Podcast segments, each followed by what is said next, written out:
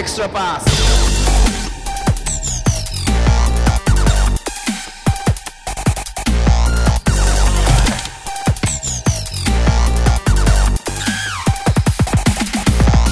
はい、皆さん、こんにちは。エクストラパスポッドキャストです。こんにちは。こんにちは。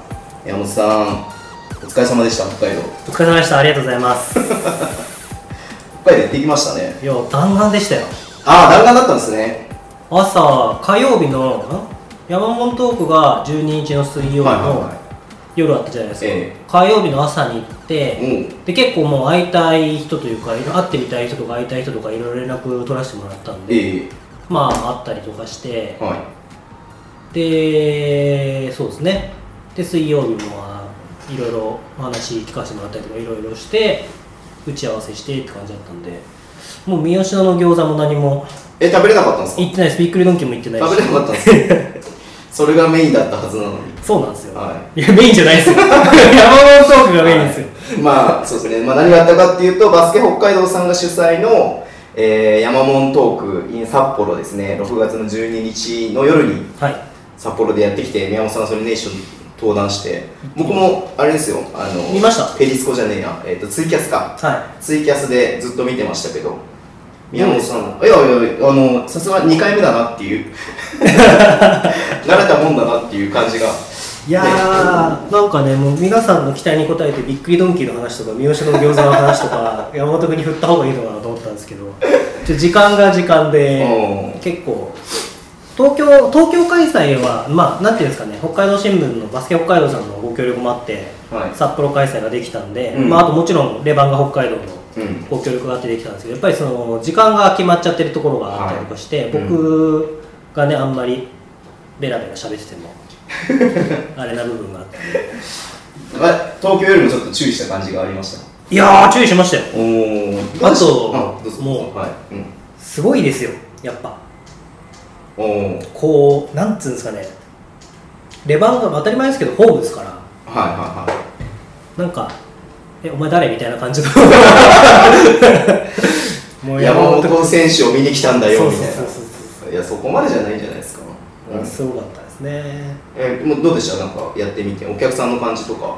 やっぱそうですね。山本君も言ってたと思いますけど、うん反応がやっぱり皆さんどの選手のことも理解してくれてるおし、ースタッフのこととかレバンガのスタッフさんのこととかも理解してくれてる方が多いので、うん。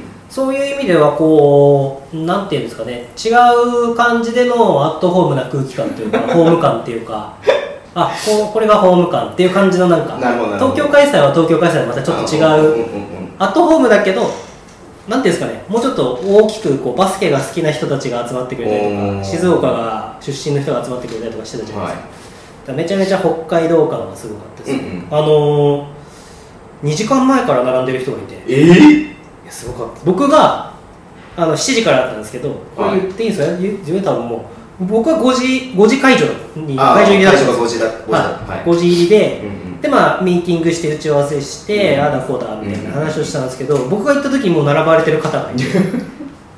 え、女性ですか？女性です。えー、すでごい。なんか娘さんがお仕事かなんかわかんないですけど、うん。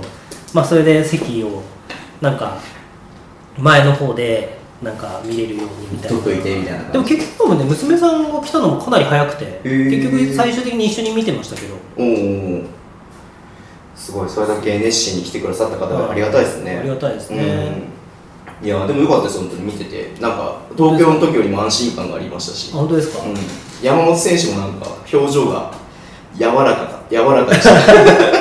あでも余裕はでも確かにお互いあって、うんあんまりなんていうんですかね特にこんななんか話すこともなく、うんうんうん。ななんていうんですかねあれなんていうんでしょうこれこれどうなんだろうな言っていいのかわかんないですけど、うん。あのお笑い芸人さんってすごいなって思いましたすごい。だってあの言うならばあの正直僕がちょっと帰って振って、はいはいはちょっと話話が広がったとか変わったところもええ。結構いっぱいあるんですけど、うんうんこうちょっとこう東京開催で、はい。これ結構笑い取れたから、うん。これは振るねみたいな 話をしたんですけど僕ら正直分かってるわけじゃないですか。はいはい。まあ、それどこかっていうのはうん。もしあの行かれた方とか、はい。あのツイキャスとか見た方とか行ってら考えてもらえたら、うんうん。ここかなとか思ってくれたらあれなんですけど、うんもうオチが分かってるところを落としに行って山本君が落としてくれるっていうこおのなんかおなるほどね。いやお笑い芸人さんすごいな。あの関野選手の話は鉄板でしたけどね。そうですね。関野選手の話はやっぱり北海道の方が盛り上がるというか、ああみんな分かってる感じでした、ああなるほどね。いや確かにみたいな感じの逆に多分あの会場の中で僕が一番関野選手のことを多分知らないんだろうなそんなことないですっていうぐらいの空気感がありました、え いやでもいやよかったです。はい。うん。面白かったです。本当に貴重な機会をありがとうございました、なんか今日いろいろなんかお土産がもらってきたみたいで。あそうなんですよ、なんかいろいろ話しかけていただいた方とか、あのななんていうんですかね。僕僕なんでなぜって思ったんですけど、はい。あのあ見てましたよ多分。入場のところから確かあれやってた。放送したはずなんですけど、えなんで僕は山本選手と一緒に入場して なんか山本選手のご入場です。拍手でお迎えくださいとか言われた時になぜか後ろに誰あいつみたいななんか知らない人は絶対知らないだろうから、うんいやでもちゃんと紹介してもらってね。誰だあいつみたいなやつが歩いてきて、で終わりもなんか一応僕が山本選手と一緒にはなんか帰るみたいな話だったんですけど。なんか雰囲気的に帰りそびれちゃって。そしたらなんか結構いろいろこういただいたものがはい。あって。山本選手じゃなくて宮本さんに差し入れしてくれた人がいるんですね。そうなんですよ。嬉しかったです優本当にさすがじゃないですか。北海道ファンの方優しいなこれ一応メッセージとかもつけてもらってね。札幌？札札幌コーヒーコーヒー館知らないですか？知らない知らない。いや知らないと札幌じゃやっていけないよ。札幌でやっていかなきゃいけないですよ。ラムネとか言ってたけどこれ何なんですか、僕まだね実は開けてなくてせっかくだから。じゃあ北海道コーナーで開けます今あそうですね。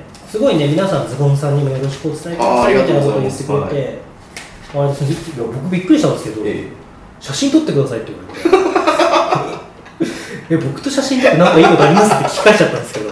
ありますって記念ですよ記念。いサインはサインは求められなかった？あサインは求められてないです。あそろそろサイン作っとかなきゃですね宮本でさん。僕史上初のあのなんかこれ僕の中でちょっと自慢自慢っていうかあれなんですけど、はいはい。あの先週あの僕が全中行ったところに負けて北海道3位だったって話したじゃないですか、はいえでの時は結構あの会場とかで列が出てできて写真撮ってくださいみたいなへことあったんですよ。へえ中学校の時ね。もう過去の栄光ですよえー、すごい。自慢にもならない。はでなんかでも僕はそんなメインの選手じゃなかったんですけど結構そう言ってくれる人がいっぱいいて、うん。でも当時ってあれじゃないですか。ちょっと思春期だからなんか みたいな感じを出しながらいや興味ないしみたいな。内心嬉しい。あ なるほどね。そう今回は写真撮ってくださいって言ってくれた方は僕はきっと一生忘れませんね。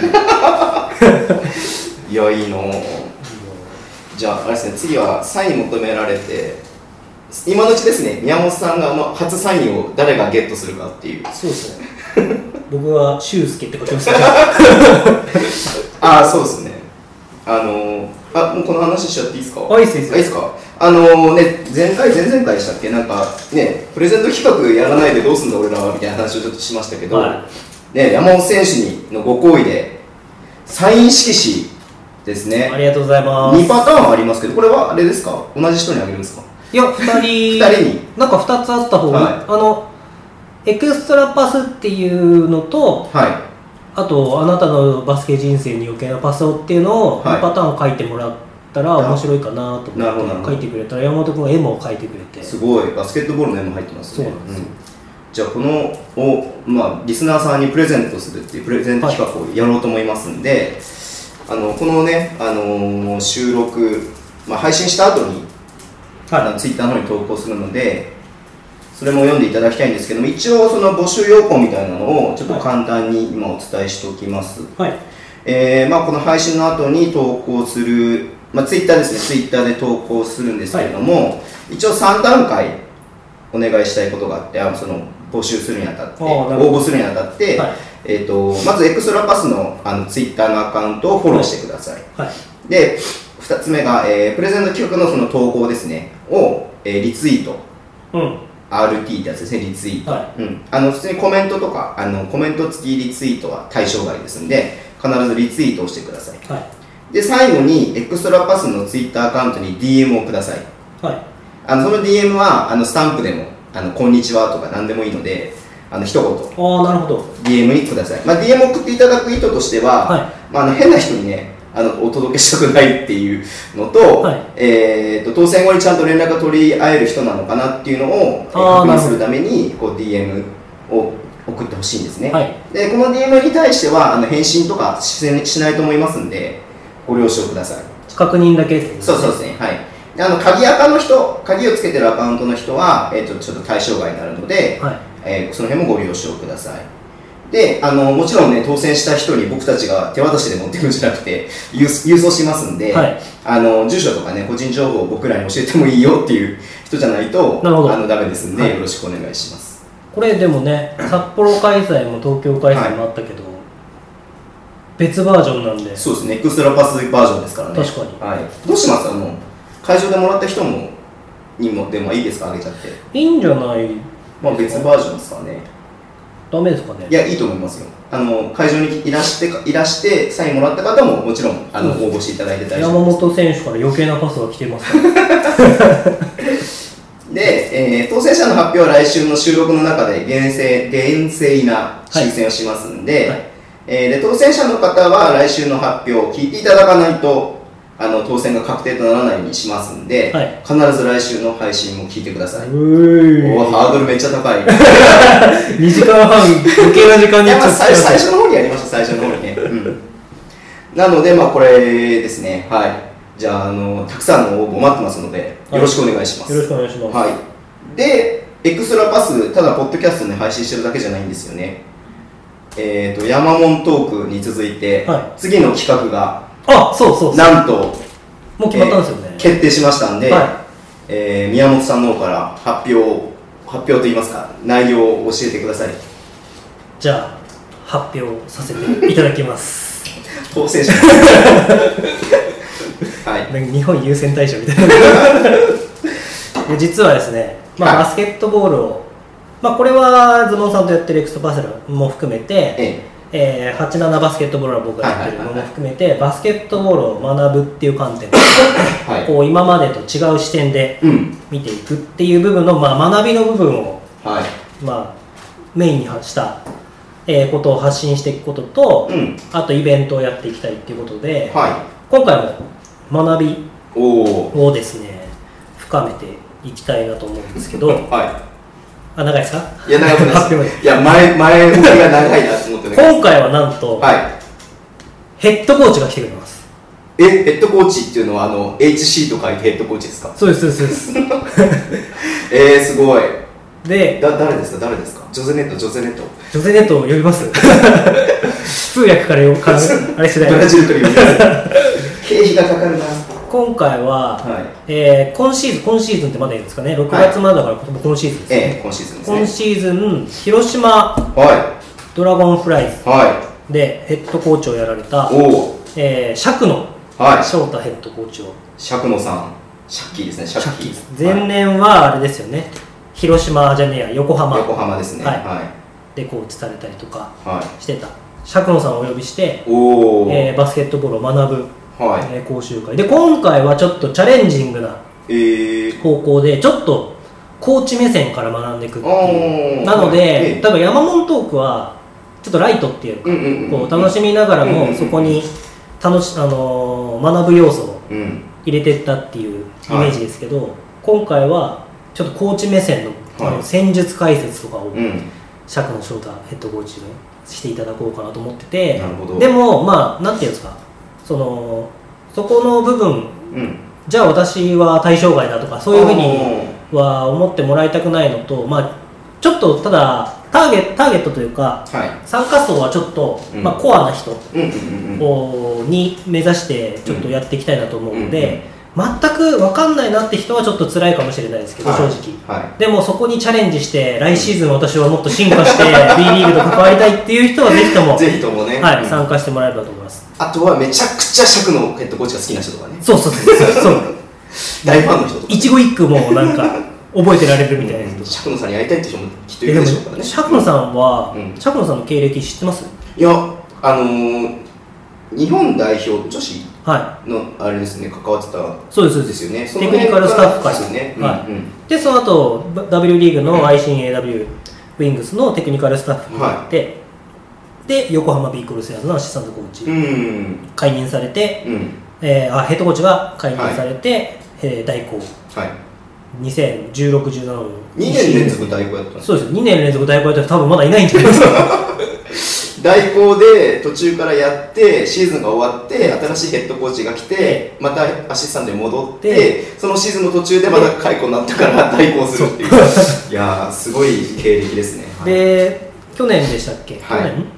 一昨年でしたっけ、うんうん。入れ替え戦かなんか確かはい。広島とええええええ。戦ったんですよね、あそれ1年目ですよね。一年目か。はい。え2年目が富山が行ったの。か、はい。富山に勝ったのか、えええうんうん。そう。っていう釈のヘッドコーチをお呼びして、はい。ちょっと2つ大きなテーマを今考えててちょっとまだ、まあ、未定の部分というか、うん。ざっくりな部分はあるんですけど、うん。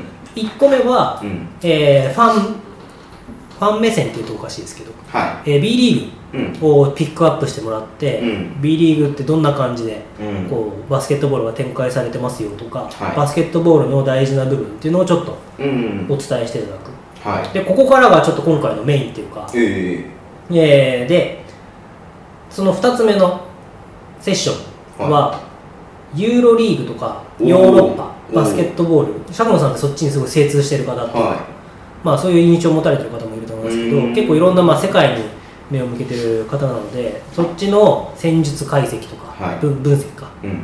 とかをちょっと動画なんか使ってお願いしてもらおうかなって思ってます。なるほど。でなんでそれをしたいかっていうとはい。あの19年何がありますか？ワールドカップ。そうです。日本はアメリカとやるっていうのが話題になってますけど、はい。アメリカだけじゃないですよねやるのは。ああトルコとどこでしたっけ？チェコ。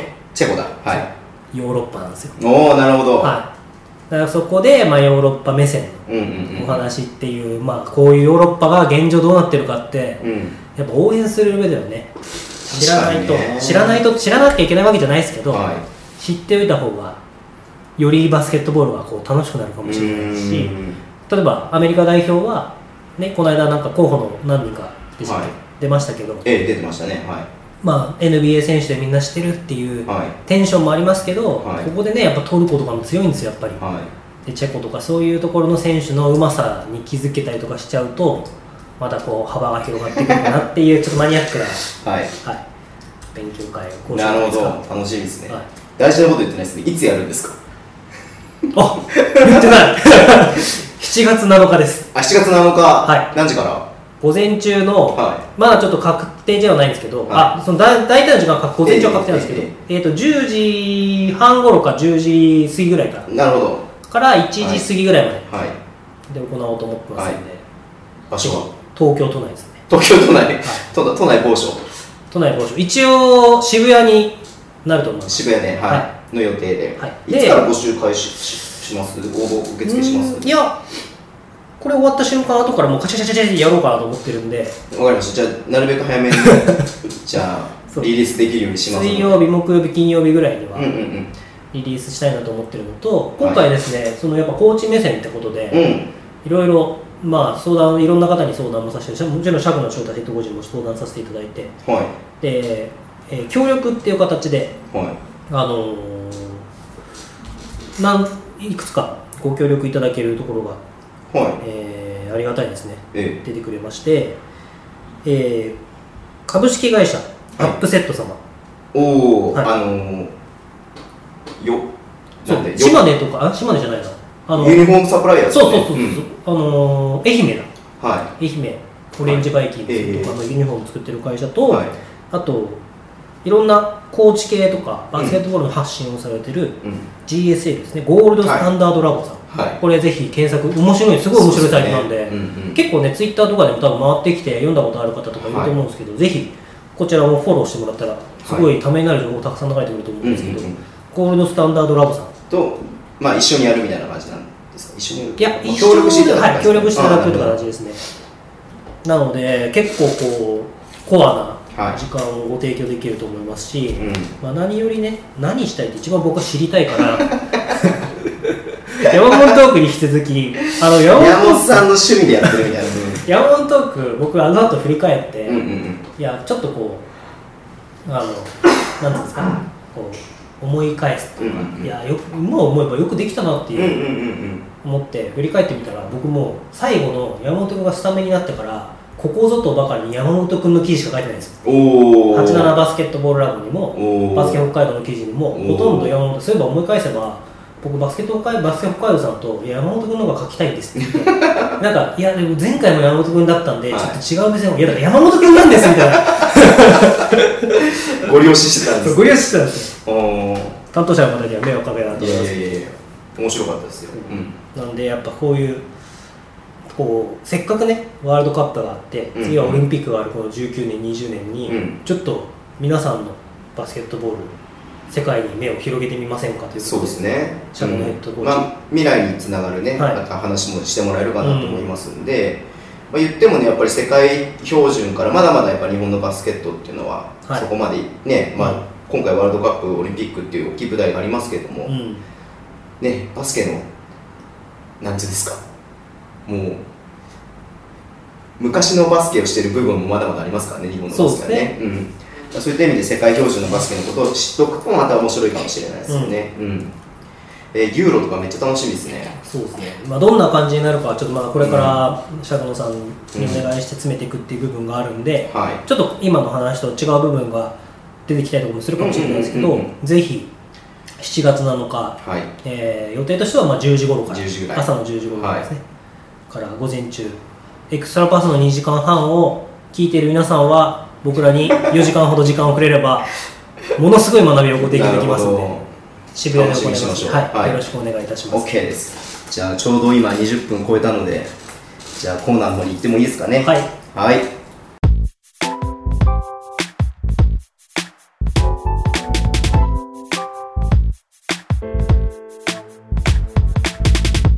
ウィークリーニュースなんですけれども、はい。まあ意外とい、まあね、移籍市場に関して言うと、どんどん動いてきたなっていう、まあ、先週からね、だいぶ動いてきたなっていうのありますけれども、そうですね。何の話しようかなと思ってて、まあ、大きいところで言うと、はい。川崎ブレイブサンダース、はい。えー大塚優斗選手ですね、富山にと大塚優斗選手、北海道出身。カモはい、カモあ、カモン、カモンですね。カはい。そうですね、あの、エクストラパスのオープニングで、カモンエクストラパスって言ってるの井口さんですからね。あれ、ズボンさんが言ってるんですかとか言って。いや、本物にね、本物の井口さんに。相撲さんそんな特技あったんですか？いや、モノマネですか？いやいや、あの、井口さんがね、め命名じゃないんですけど、井口さんがよく言ってるカモンですね、カモン大塚優斗選手が、えー川崎ブレイブサンダースに、えー移籍、えー昨年、あ、まあ、今季ですか、今季は58試合にスターターで出場して、えー1試合平均9.2得点と、同じ日に発表があったのが熊谷直也選手。は大塚レッサーにいて、まあ、熊谷選手も9点たまたま9.2得点全く同いじですね、えの平均アベレージ平均アベレージとかしか アベレージをは残している選手、まあ言ってしまうと、まあ、ビッグネームというか、ーうん。まあ、有名どころ2人をこう川崎が獲得したなっていう感じですけど。そうですね今回の中で、まあ、MVP オールスター MVP と日本代表候補になるは選手を取ったってことですからね、い、すごいですよね。ウィング、まあ、熊谷選手は4番に近い3番みたいな感じなの。3番に近い4番っていう感じですかね。そうですね。3番か？3番ですね。うん、3番ななんか日本ってちょっと難しいですね、うん。結局3番できる選手を4番で使わざるを得ないってうんいうのが、うんうんうんうん本当はもっと3番で輝けるけどっていうのはあると思うので、うんだから川崎に来た理由が何なのか興味深いですよね。どうぞ大塚選手なんかはね辻選手もいる中ではのシューターとして、いはい。はそうまあ、もちろんそのレータ選手もいるんでい、うんうん。あれですけど、うん、とはいえね、でもあの篠山選手と藤井馬選手を併用してコンボで使う可能性もありますし、と2番のポジションは結構ね、激戦ですよね、あそこはね。佐藤ヘッドコーチ何を考えてるんですかね。いやー、まあ、ただね、西あな中地区はで優勝できなかったっていうのが相当あれだと思うので、はい。まあ、すごい大型補強をしてきたなっていうのは。なんかそのファジーカス選手の怪我？は今シーズンと、うんうんうん。あの別にその選手が悪いとかじゃなくて、うん。そのファジカ選手、なんだっけな、なんかのインタビュー、記事で書いてましたけど、バーノン・マクリン選手とのこのコンビネーションの部分とか、こう役割の部分がちょっと明確化できなくてうん苦しんだみたいなっていう部分が書いてあったように記憶してるんですけど、まあ、ニックはまあね川崎はファジーカ選手が各で外国籍、うん。まあ日本人ですけど、外国人選手がいて、えーで毎年ねこう外国人が変わっていくじゃないですか、うん、だから今年さっきあ来季のこう外国人がどういう外国人が来るかなっていうのもそれによってまただいぶ違うかもしれないですしうんただ、本当にそれこそ熊谷選手はストレッチ4みたいな感じで、まあ、ある意味のちょっとスモールラインナップみたいな、こう速さを作っていくはい。タイプで取られたのか、それともうん3番とか、うん。なんだったらね2番にチャレンジするとかそううんいうやり方で取ったのか。でも2番はねいますからね。いますか辻選手いて。辻で大塚選手いてどうなんですかね。ただ僕はやっぱ川崎ははい。鎌田選手を僕は個人的にはもっと打ち出してほしい、あだから川鎌田選手がいることによって大塚選手はかなり生きるだろうなっていう印象はありますねやっぱスクリーナーとして。そうですね、うん。オフボールの中であの肩幅は尋常じゃないですよ、うん。確かに、うん、見るからに肩幅 でなんか目の錯覚かと思うあれだけやっぱりこうサイズは197ですけど、うん。こう当たることを恐れないで当たっていける日本人っていうのはやっぱり貴重なんで、うん。あと考えたらだってね誰いますかね京都の長吉選手とかその辺くらいしかポッと出てこないうんうんですまあ竹内兄弟とかはまた別として、うんはい別として。そういう山田大二がいますよ山田大二。あそうですね。僕の中でちょっとごめんなさい。古田悟まで戻っちゃったんですなるほど。まあでもちょっとね川崎中地区ね三河もかなりガラッと変えてきたのでけど変えましたね、まあ、ちょっと心配なのがねあのこ今季 1, 1位だった新潟がこうまだ発表がそんなに出てないっていうの、あもうガードのあそうだガードな選ガードの手も選手です三河行きましたしね、うん、すげえオフェンス。なんですかねこのオフェンスは。え？どうやって止めるんですかね。なあまあオフェンスだけ言ったらもうとんでもないですよね。うん。だって熊子岡田。まあ1番。はで2番3番で金丸川村。い。は4番 JR いはい。でガードナーとバッツがいるっていう。どう？どうするんですかね？いやーこれ面白いですけど。まあでも言ってもチームスポーツなんで、はい。まあ、個の力でどこまで、まあ、これが、ね、どういうケミストリー生むか全然わからないから面白いんですけど、はなんかそれをね楽しみですよねこれもね。いだって桜木 JR はうん。帰化選手だから、うん。ありえますよ。オンスリーしたらガードなポイントがあるんですか、ガードナーハンドラーをガードナーハンドラーで持たせてえっと金丸。両ウィンがシューター。シューター。だってねさっきの井井口さんの話じゃないですけど、は日本三大シューターの1位が三井久志でそう。そう2位が2代目がえー川村で3代目が金丸だって井口さん言ってますから。あれ仁総一郎もどっか入るんじゃないあそれはなんかねあの6位ぐらいまでいる時のバージョン。ですか。ね、はい。あの中継とかでいう短いバージョンはあの3位まででそうそう三井久志川村金丸っていうふうにいつも言ってるんでその2人がね同時にいるわけですから。得点ランキング1位のガードナー選手がいて日本人得点ランキング1位と2位の、えー選手と川村選手がいる。あ川村選手がいるっていう。どうするんですかね。ハイポストに桜木 JR 選手が支配してゴール下をバツ選手が支配する。どうなんすかね。支配されてない領域を攻めていくみたいな感じですかどうなんすかねだもうまあね多分前回も言ったと思いますけど、ね、いわゆるこのローローポにポストアップで入れて、はい。そこから展開を作るっていうね 2, 2シーズンぐらい前までずーっと三河が一貫してやってたああいうバスケは多分なくなるでしょうね。ううん。んいやー楽しみです。逆にどうやって守るのかも興味深いですけど やちょっとディフェンスは正直心配だなっていう気持ちはありますけどねこのラインナップ見ると。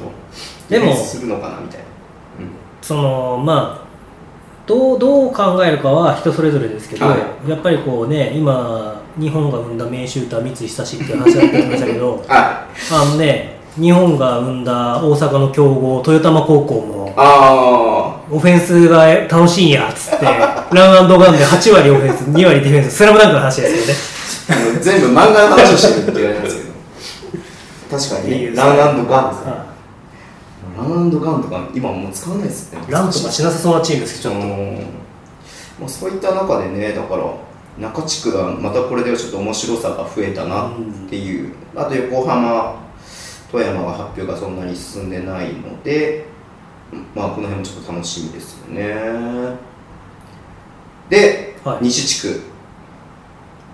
えーまあ、北海道出身ってこともあって、はい。えー熊本ボルターズから福田真央選手、行きました。ね北海道選手北海道の選手が、えーまあ北海道出身の選手が琉球ゴールデンキングスに B2 から B1 です。今あれですよね。アシェルで3バイで登録されてますね。あそうなんですね、はい。すいませんちょっと僕そこ追ってなかったんですけど。でもあのえっ、と熊本と群馬の試合か。はもうずっと見てましたけど相当目立ってましたね。い、いや彼は能力もともとシーフォースからですもんね。だって、はい。シーフォースに入るってことはやっぱね その当時の当時の話ですけど、うん。大学からシーフォース三河三河さん愛心か当時、うんうん。とかトヨタに入るっていうのはやっぱりもうエリート街道をですもんね。うんできてるっていう証拠ですから、うん。で彼はドサンコはい。なんかあるんですか？ドサンコ情報。ドサンコ情報。ドサンコ情報って言い方おかしいけど。ドサンコにはドサンコワイドっていうねあそう情報番組があります夕方の番組みたいなやつエクストラパスドサンコワイドをちょっと それ使っちゃうと福田怒られ。る選手は宮本さんの2つぐらい下ですか？マー君はあマー君じゃない。福田選手は。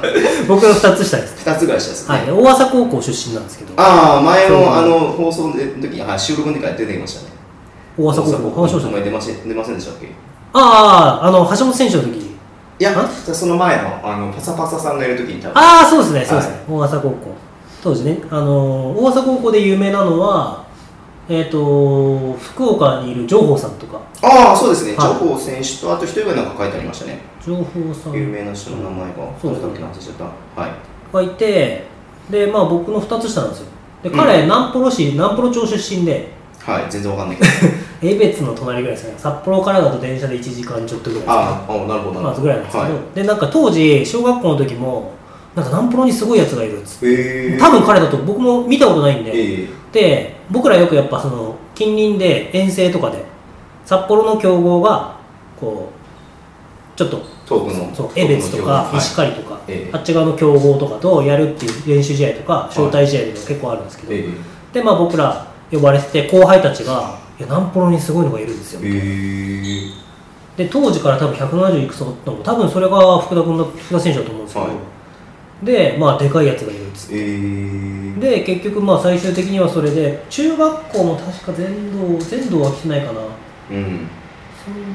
有名だったはずなんですけどその大朝高校に進学してで当時まあ大朝高校は北海道で12を争う強豪校。はで僕らの時はまあ東海大附属札幌当時の東海大ですね。いうんうん。が強くてで大塚君が、えー当時センター、はい。1 8 8センチのままですけど確か。名寄からは来て。でこれまあ富山ブースター聞いたらねもうこれあの井口さん公認のお話なんで、いはい。富山ブースター聞いても怒らないでほしいんですけど、あの僕らは大塚君を見てあいつじゃ勝てねえよなってずっと言ってたんですよ。もう細くて色白で。えもうぼ正直札幌勢からしたら、はあのセンターどっから連れてきえたんだみたいな。あーなるほど。もうどぶつかったらちょっと悩もうってなっちゃうし、えでまあタパあったもう一人山本選手ってはい。大塚商会がどっかで関東実業団でやっえてたんですけど、ー、見てそっちはまあムキムキなんですけど、はい。まあえー、とそんなにスキルが当時はないうん。選手で、うん。でまあそこだけがネック。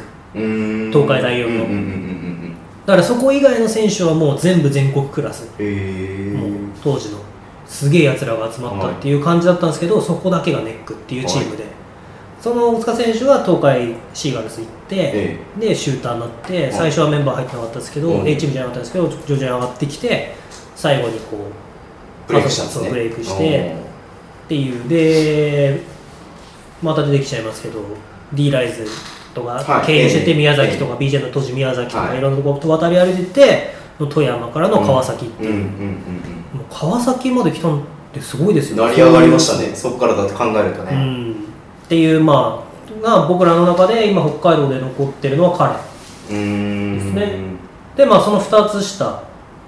1個下はもういないかな。いないか。で2つ下は大浅高校がまあ一番当時強くて。あそうなんですね。はい。でそれでえっ、とウィンターカップも出たのかな。インターハイって北海道2つ出れるんですよ。あそうなんですね。で大体東海大が決まってて、はいはいはい。で大浅か、まあ、札幌日大か、うん。エニア南って京南っていうんですけど、うんうん地元では。京南かみたいな感じだったんですけど。でまあそれで、えー、と当時長野先生があ長野先生って言っちゃった。長野先生って名称がいて、はもうめちゃめちゃ走る先生なんですよ、へえ超走るです。話の僕の同級生も何人かその大浅高校行ってるんですけど、はい。まあ大浅高校って公立なんでええ。勉強もできないといけないんですね、だから結局みんなやっぱり勉強もできるからうん。大学もいいところに行ける、ええ。ちゃんと普通に勉強でもえー、すごい。いけて。うんうん。でそれで僕らの時は大浅高校のキャプテンで193センチかな。明治大学にいた金丸君っていう今のシーホースの金丸選手と同じ名前でうん。1個上にパワーフォワードで金丸っていうのがいてうん金丸英語っていうのがいたんですけど、まあ、彼がお日本あ北海道一番のセンター。でか当時僕らの世代では数少ないだから活躍最初から最後まで活躍した選手とかね大学リーグで。でまあそれでその2つ下なんですけどウィンターカップ出てですね。でまあその長野先生に揉まれてその時のえっ、とに出会っあのナンプロとかで出会ってるんですかね。アシルのメンバーは結構そのナンプロとかでは知り合ってて。あとこの間一番最初でしたっけ？名前が出てこなくてあれ？ってなってたあのいはい。スリーバイの選手。ドサンコの。あ野呂選手。あ野呂選手。野呂選手と同級生。あそうなんですか？はい、で野呂選手は東海大4で。野呂選手半端ないっすよ。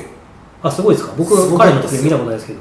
野呂君は僕ねその僕が出た北海道大会の逆山にいたんですよ、えで僕が見た試合はケチョンケチョンにされてましたね。1個下なんですけど僕の。ー、スリーポイント外さなかったっすね。へえ10 10 8本10本近く多分打っては多分8本9本が決めてましたよ。いすごいですね。半端なかったっすよ。それは。うん。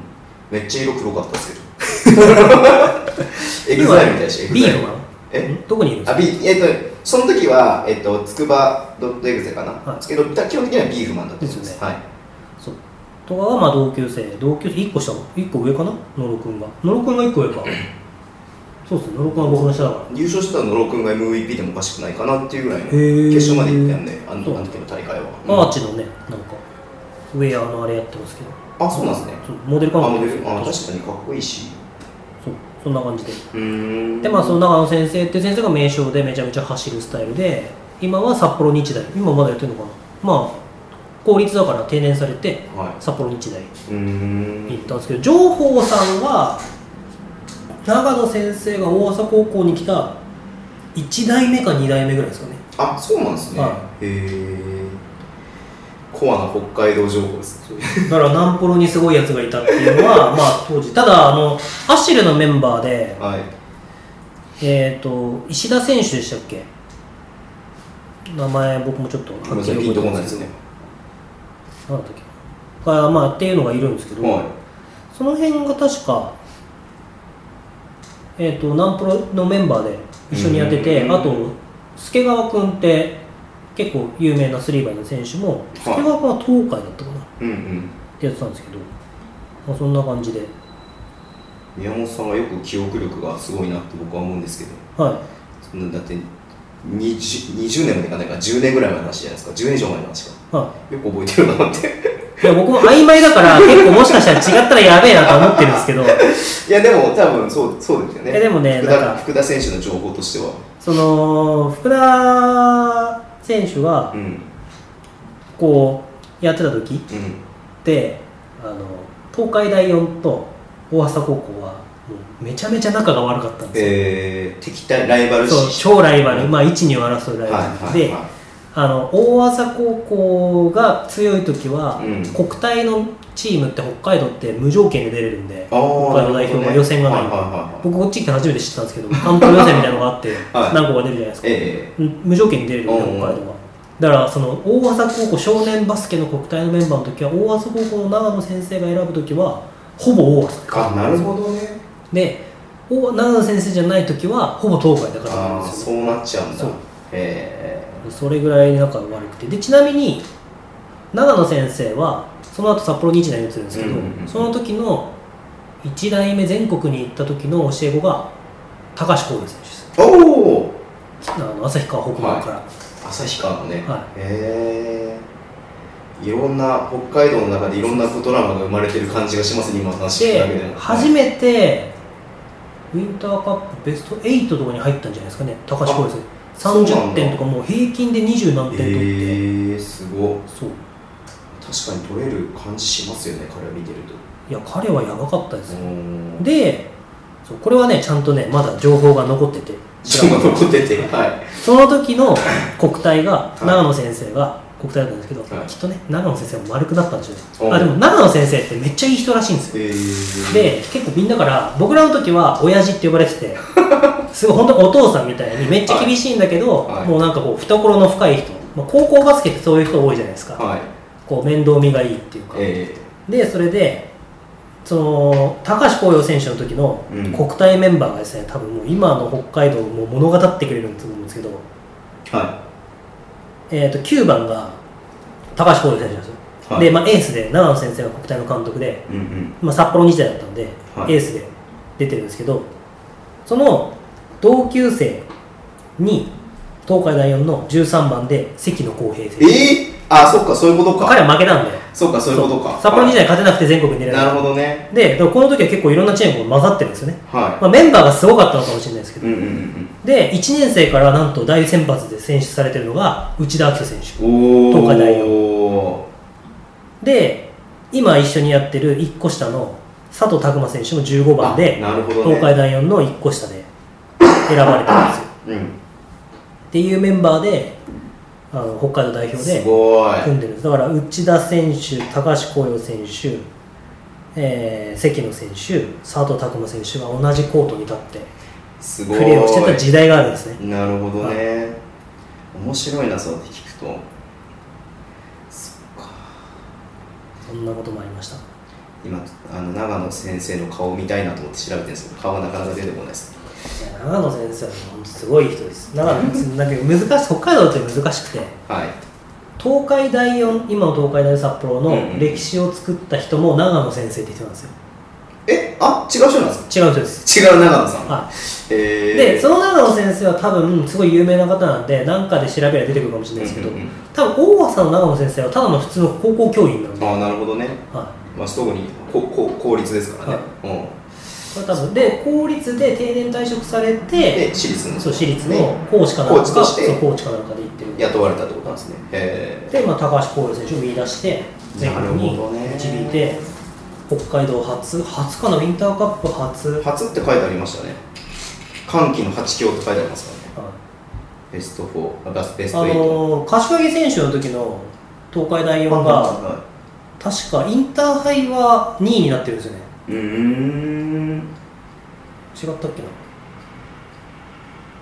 あの時はすごかったっすよ、あと今回佐賀に移籍した小松選手とか東海大うん。輪島入江選手と同じ同世代小松選手とかへえすごい奈良でいいシューターで2番選手だったん。ですけど、まあ、当時は何でもやみたいな184センチなん。でおお何でもやみたいなゴール下もやるしみたいな。でまあ野口大輔選手がその2つか3つうん上かぶってるかかぶってないかでやっててでそのちょちょっと同世代かな？ちょっと上か。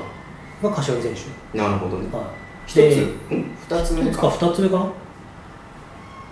二つ上ですね。はい。宮永選手とかと、うん。富山にあ宮永選手と一緒に、すごいなあ北海道の歴史バスケの歴史を宮本さんが語ると止まらなくなるので。じゃあ今ちょっと名前出ましたけど輪島選手の話をしますか？しなくていいですか？もうしましょうか。何が知りたいですか？輪島エリア。いやいやいやバトル話をして。いやここはまあ輪島リア選手がえっ、とアースフレンズ東京 Z と契約。はい。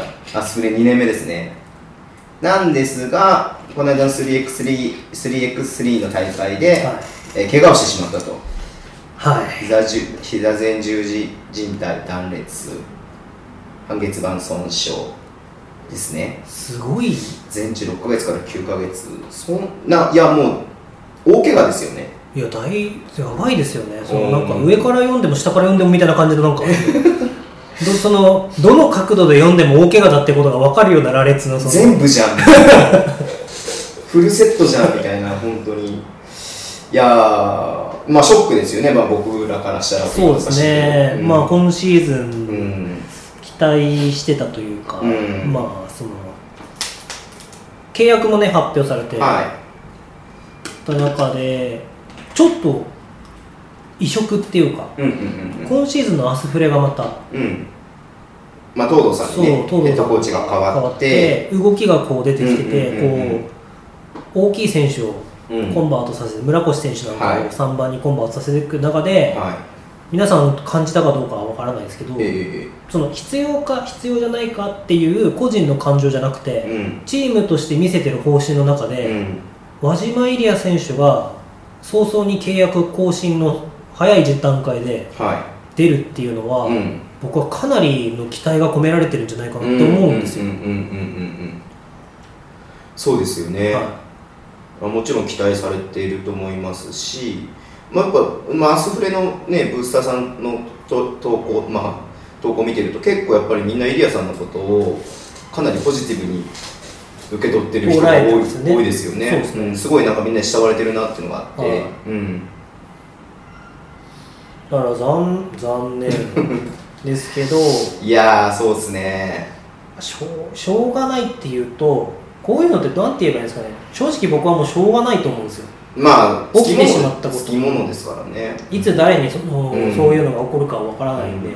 トレーニングいくらしててもそうなる場合もあるし、うん。まあ、たまたまね運よくって言っちゃうとあれかもしれないですけど怪我を大きな怪我をせずに終わる選手もいるかもしれないし、うん。っていうのはあれですけど。6ヶ月から9ヶ月ですから6ヶ月だとしても年末。9ヶ月だとしたら3月そうですね今シーズン中に復帰できるかどうか。シーズンそうですねシーズンの最後の1まあ来シーズン。ヶ月ぐらいは出れるかなっていう感じですよね。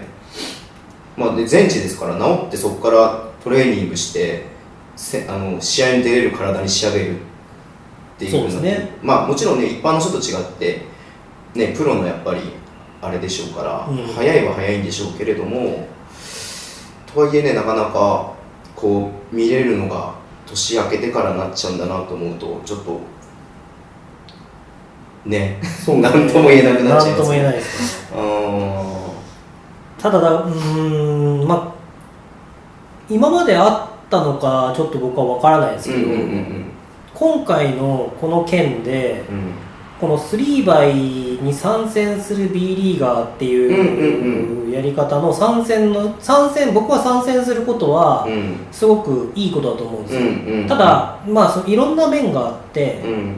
あの結構問題になってたあの全員代表が今派遣されてる代表が B リーガーからとか、W リーグの選手かとかっていう問題もあったりとかするじゃないですか、はい。まあ、そこは公平にいろいろやっていくべきだと思うんですけど、うん。ただそのバスケットボールっていうものを通じて僕は 3x3 あ 3x3 か。うん。にから得られることっていうのを今回すごい輪島選手から感じてて、うん。やっぱりこの輪島選手って、うん僕の八七バスケットラブの方にも書いたんですけど。もともとがインサイドではよくさっきも高橋光陽選手とかいうん。いろんなあの小松周平選手、うん。奈良から佐賀に移籍した選手とかの話もしてましたけど、うん。何でもやみたいな人が野球でいうとこの4番でピッあのエースみたいな。はい。人がやっぱプロになるじゃないですか、はい。サッカーでいうところの本当にミッドフィルダーで10番で、うん。どこでも点も取れるしはい。パスもつなげるし、はい。ドリブルもできるしみたいな人がやっぱりプロになっていく中で、うん。バスケットボールってやっぱりなかなか得意なスポーツでこうポジションがやっぱり明確に分かれてるから、ある意味ずっと1 7 0センチでポイントガードでもプロになれる可能性はあるしはでも逆パターンが一番理想っていうかからそれこそガードのパターンですよね、ずっとガードやってたんだけどどんどん身長が伸びていって、うん渡辺裕太選手みたいな NBA のメールするじゃない190いくつだったんだけどどんどん身長が伸びて最初に2メーター6やったけど、うんドドリブルもつけるし、うんアウトサイドシュートも出るしフィジカルコンタクトもできるしは和島選手ってやっぱり逆で伸びてないんですよねほぼ1センチもい中3からで笑っちゃった中3であの176でしたっけはいもうちょっとありまそうじゃないですかいや幅と厚みだけだと思うんですけど。この間山本君も107山本君じゃった山本選手もはい。176で2人並んでたんですけど、は明らかに和島選手の方が大きかったです。よ違うあれねあの人見え張ってちょっと高いの履いてるの外靴。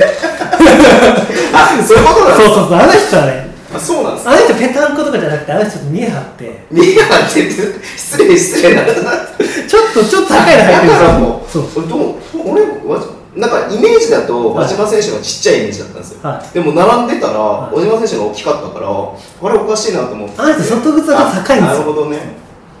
そうそうなんですよ。お気に入りの靴がちょっと高いやつですよ いつも。あそこがね。そう外が。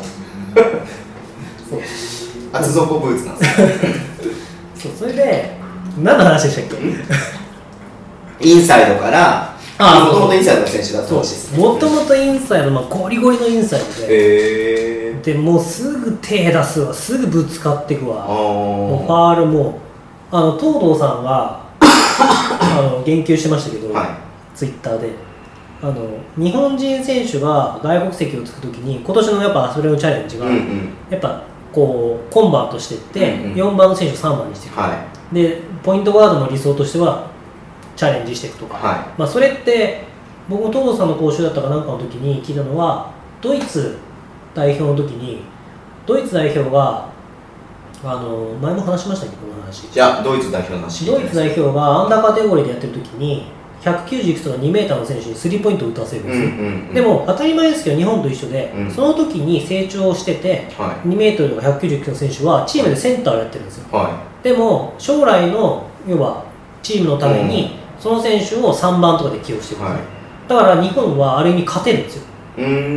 ちゃんと戦略を組めて。その段階ではね。その段階。うん。でいい試合ができて、うん。で勝てるんですけどそのドイツのヘッドコーチに当時確か当時の聞いた話は富樫勇樹選手のお父さんの富樫先生が、今開志国際の先生が、アンダー16のヘッドコーチやってた時に、うん。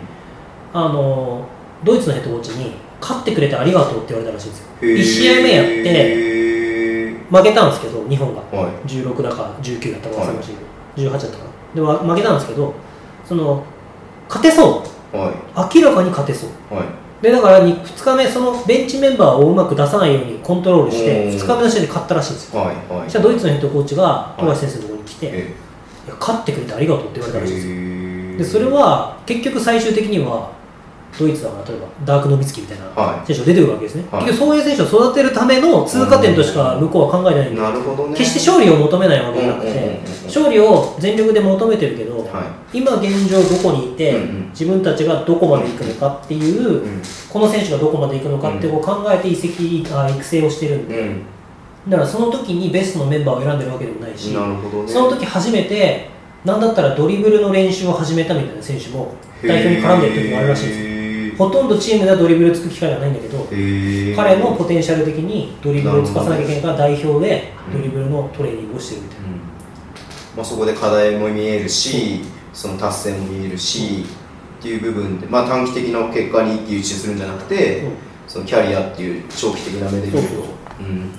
あそれ面白いですね。でもその中でやっぱ和島選手って一番不利なパターンを生きてる選手で、はだから小学校の時にあの輪島イリアを追いかけてっていうブログを僕ずっと書かせてもらってるんですよ、去年の5月ぐらいから。い。はで僕が輪島選手を初めて見たのは僕は小4で、彼が小6の時なんですね。い 言ってましたねはい。外国人が飛んできたんですよ。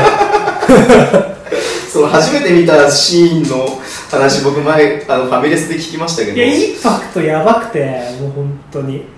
だってあの今でもはい。北海道の方みんな知ってると思うんですけど、ええ。当時緑が丘小学校って、うんうんうん。あの旭ヶ丘の方のちょっと上に上がったまだあるのかな、声優かなんかあるんですけど上がったところの中学校はい。慶明中と並んでるんですけど、うん。そこがよく会場になってて、うんうん。でまあ、そこって体育館広いですね、はい。でドアバーンって開けたら、うん。まあ、メインのコードが一面ドってあるんですけど、はい。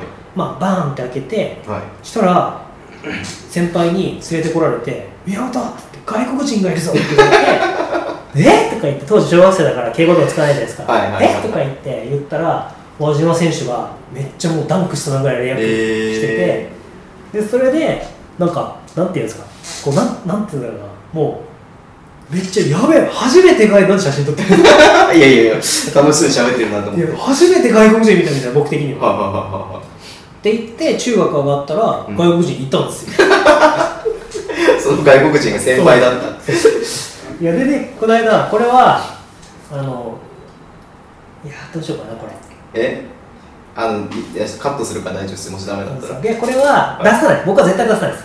はい。怒られるから。出さないけど山門トークでは家に帰った時にはい。ちょっと気になったんですよいえ何をですか？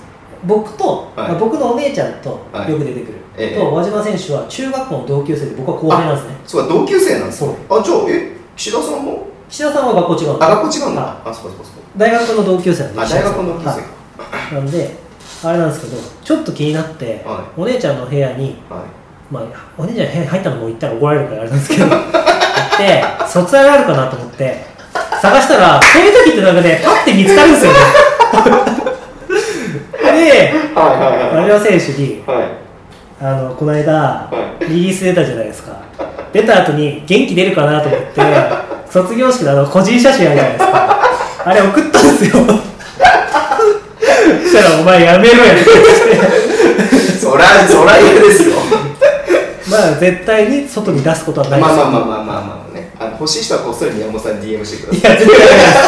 絶対これはバレるそれはダメですね。はい。えや、でも可愛かったですね。えー。僕の中で、やっぱ後輩だから、うん。ずっと顔変わってないイメージでしたけあど、ー。やっぱ幼かったっすね、ちょっと。そりゃそうですよそりゃそうですよひげ生えてるのはひげまあ中学生なら生えてるのおかしくない。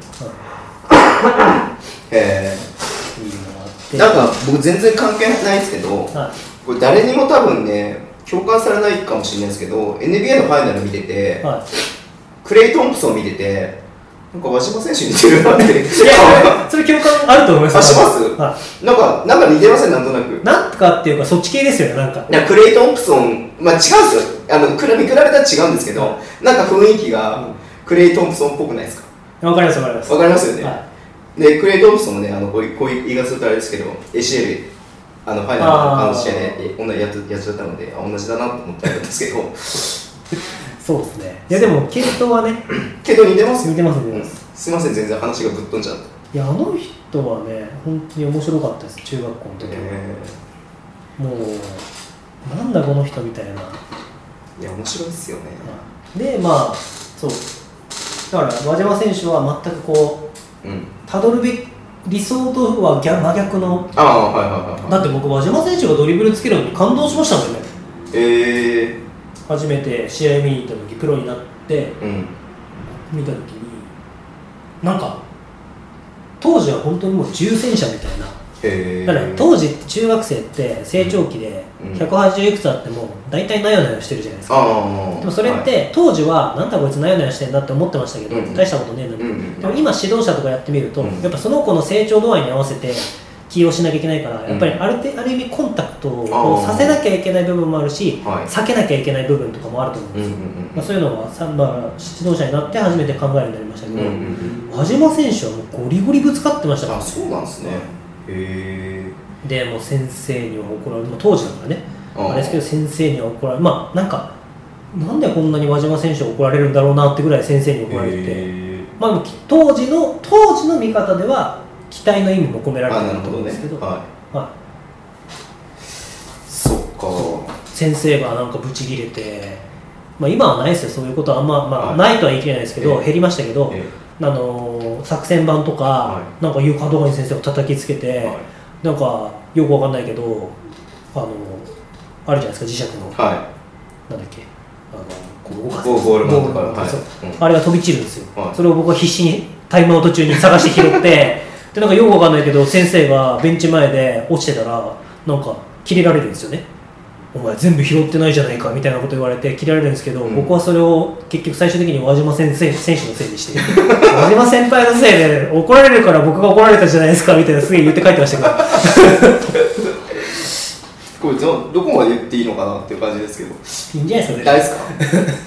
まあそれはあの和島選手と宮本さんの信頼関係ということで裏話ですけど思い出話。この後輪島選手がはい。話題にエクストラパス上で出てこなくなったらその信頼関係が途切れる。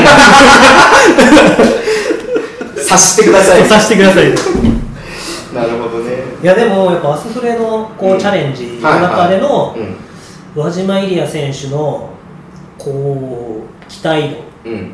役割っていうのはおそらくでかかでかかったんだろうな。そうですよね。だってね村越選手は3番で、うんおそらくあの感じでいくと益子選手が1番とか2番2番、まあ、1番とかをやるかもしれないとか、今シーズンもちょっと西山選手が怪我した時とか、うん。結構ハンドラーでボール運んだりとかしてはいましたけど、うんうん。まあできますからね。うん。まあ、そういう部分とか。新加入の選手もねこう身長190いくつあるけど1番から3番までこなしていくっていう。うん。で印象的だったのはやっぱり東堂さんがその日本人が外国籍にファールをして OKOK、OK OK って言ってしまう、うんうんうんうんでも本来は OK じゃなくて、うん。ね、渡辺裕太選手が NBA で、あ外国人相手選手相手に何分間かに2回ファールしたら OKOK、OK って言われるんじゃなくて、うん。そこクビだみたいな、そうですよね。まあ、当たり前ですよね、うん。そ うだから許されるもんでもないですからね。でもやっぱ日本のリーグはやっぱりどこかうん。こう例えば村越選手みたいな選手はうん。外国籍のうんこう代わりに10分間、10 12、3分間とか多分プレータイムあると思うんですけど、うん。出てきた時にやっぱりファインファールにならないで、うん。ファール2つ1分間に2つ例えばしちゃったとしても、いや OKOK 気にすんなって言っちゃうっていうのはなんか分かりますよね、確かにね。うん。もともとのそのあれを考えたらそその時点で諦めてるってことになっちゃいますからね。うん。だからやっぱ外国籍選手が特別じゃないリーグになるためにはどうしたらいいのかっていう、うん。だからある意味の特別な日本人っていうかやっぱり190を超えてきて多分東堂さんのはい。考えもやっぱり動ける少なからず動ける選手を探してると思うんですよね、はい。器用な選手、うん。多分もう一人土さん子いましたよね。なんだっけ名前忘れちゃった。あのえ洛南行ってた子急にわからないです。まあいいるんですけど、はい。彼とかもやっぱ結構やっぱ90代の何でも屋みたいな選手、うんうん。で唯一だからちょっとパワーフォワード側インサイド側に偏ってるのは村越選手だけっていう。のがあるんで。うん確かに。うん。ただその、うん、ラインナップ的には下手したらね柏倉選手も184とか3ぐらいなんでしたっけあるんで。180ですね180でしたっけ、うん柏倉選手がポイントガードであとは全員190台でうん。2メートル台の外国人2人っていう可能性もあるしですね。場合によってはマスコ選手がポイントガードでハンドでマスコ選手も87ぐらいですか？結構大きいですよね。大きいですね。で運んできて。87ですね。うん。ただその中で7 6センチのうん。176センチの輪島選手はうんどういう役割を担ったか担ったのかっていうのはうんすごい興味深いうんですしうんこう日本人の東堂さんの目指すべきものは日本人だからできないって言われてたそのスタンダードを単純に上げていこうとするん取り組みっていうかうん。そこは日本人じゃ無理だから外国籍選手に頼ろうって言ってた部分が単純に上がった上げていく。なるほど。で東堂さんが2014年の BGM の時にはい。東京エベッサで2シーズンですかヘッドコーチしてるんですけど1314確か。東京エベスですか？あ大阪エベッサ。あ混ざったなるほどね。大阪エベスはい大阪エベスだね。アスフレと混ざって 今何の話だったのかな？たなんか昨日 YouTube 見てたら、はい。突然それがポッて出てきて。へえ僕のね YouTube も僕が東堂さんを尊敬してることをよく理解してるんですけど、ねあのやってくれてるんですね。多分そんぐらい僕は東堂って検索してるかもしれないですけど。おすすめのやつね。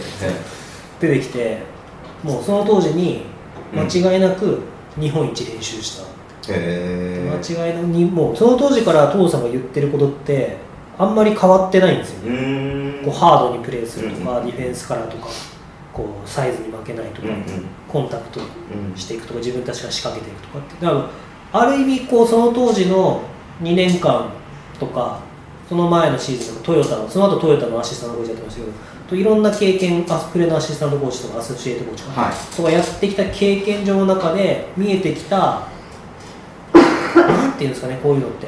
こうチャレンジっていうよりもうん。東堂さんの中のある意味のもう確信になってる、これはできるぞ絶対って、うんうんただ問題は自分の指導能力とうん。選手たちのモチベーションの部分とか、まあ、いろいろあるじゃないですか。やっぱ5人のチームスポーツなんで、うんうんうん。誰が一人でももう嫌だとか言い始めちゃうとうん。難しい部分もあるし、なんかこう一瞬なんか上目だけ見ると気をてらったようなことをしようとしてるふうにも見えるかもしれないですけど多分、あのすごい正攻法な真っ向勝負をしようとしてるのかなっていうふうにも見えるのではい。多分裏付けがあってそれをちゃんとできる選手を揃えて、でそれを見ていて、まあ、なんかもう2年目2年二年間ですか？見て見てきて、はい。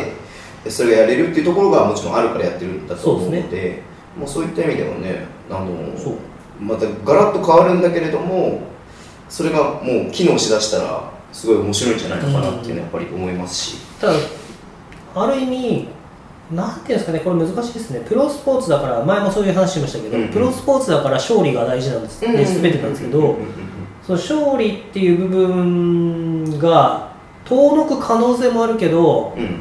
やってることは間違ってないっていう、うでも間違ってないけど勝てないと解任されちゃうかもしれないとか、うん。そういうのがプロスポーツの難しいところで、でもそこがこう僕は B2 だからこそそのチャレンジをやる価値があるのかなって思ったりするんですよ、いやー。でもその中で本当にねその普通に誰だ？村越選手。うん。継続の選手としては村越選手。うん。益子選手、うん。柏田選手、うん。輪島選手っていう順番で、順番あといないのか。そうですね。ですた、ねちゃんと普通に来た中でちょっと僕の中では輪島選手だけは系統が違うっていうか。ただ彼は本当にコンタクトできる、うんうん。スリーバイ見せてもあそれを喋ろうと思ったんだ。スリーバイ見せても、うんうん。スリーバイって3人しかいないから、は例えばピックアンドロールのところのディフェンスってスイッチした方が早いとかいはい。こういろいろ戦術がまだ、ね考え方が変わってくるんですけど、普通に2メーターの外国人とかマッチアップしますからね、まあ、勝ててない時は多々ありますけど、うんうん。でもそこで諦めるのと諦めないのとか、つき方を知ってるか知らないかっていうのはでかいんで、うん。うん、そういう意味では、スリーバイっていうのは、かなり輪島選手の可能性が見えたうん競技でありつつも、うん。逆に言うとそういう怪我はの部分でっていうそのシーズンをいうん。棒に振ってしまう可能性がうんうんうん。見えてきたっうんうん。ていうことを考えると、まあ、輪島イリアは一生こうね B リーグに語り継がれる べき選手かな。このスリーバイとの関係性も、なんだったら彼はこのねスリーバイうん。と両方のこのメリットデメリット体現してる再現し選手ますからね。なのかなっていう。残念ですけど、うん。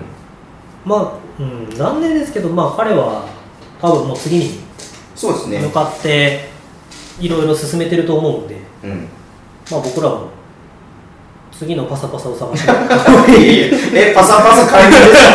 初代パサパサさん解任ですか？アスフレは検索したけどパサパサはちょっと探す。エクストラパスには嫌いいやーでもまあ本当ねもう一日も早い復帰といいますか、元気な姿をね、はい、見れるのをね楽しみにしてますので僕たちは、頑張ってくださはい、パサパサさんとしても。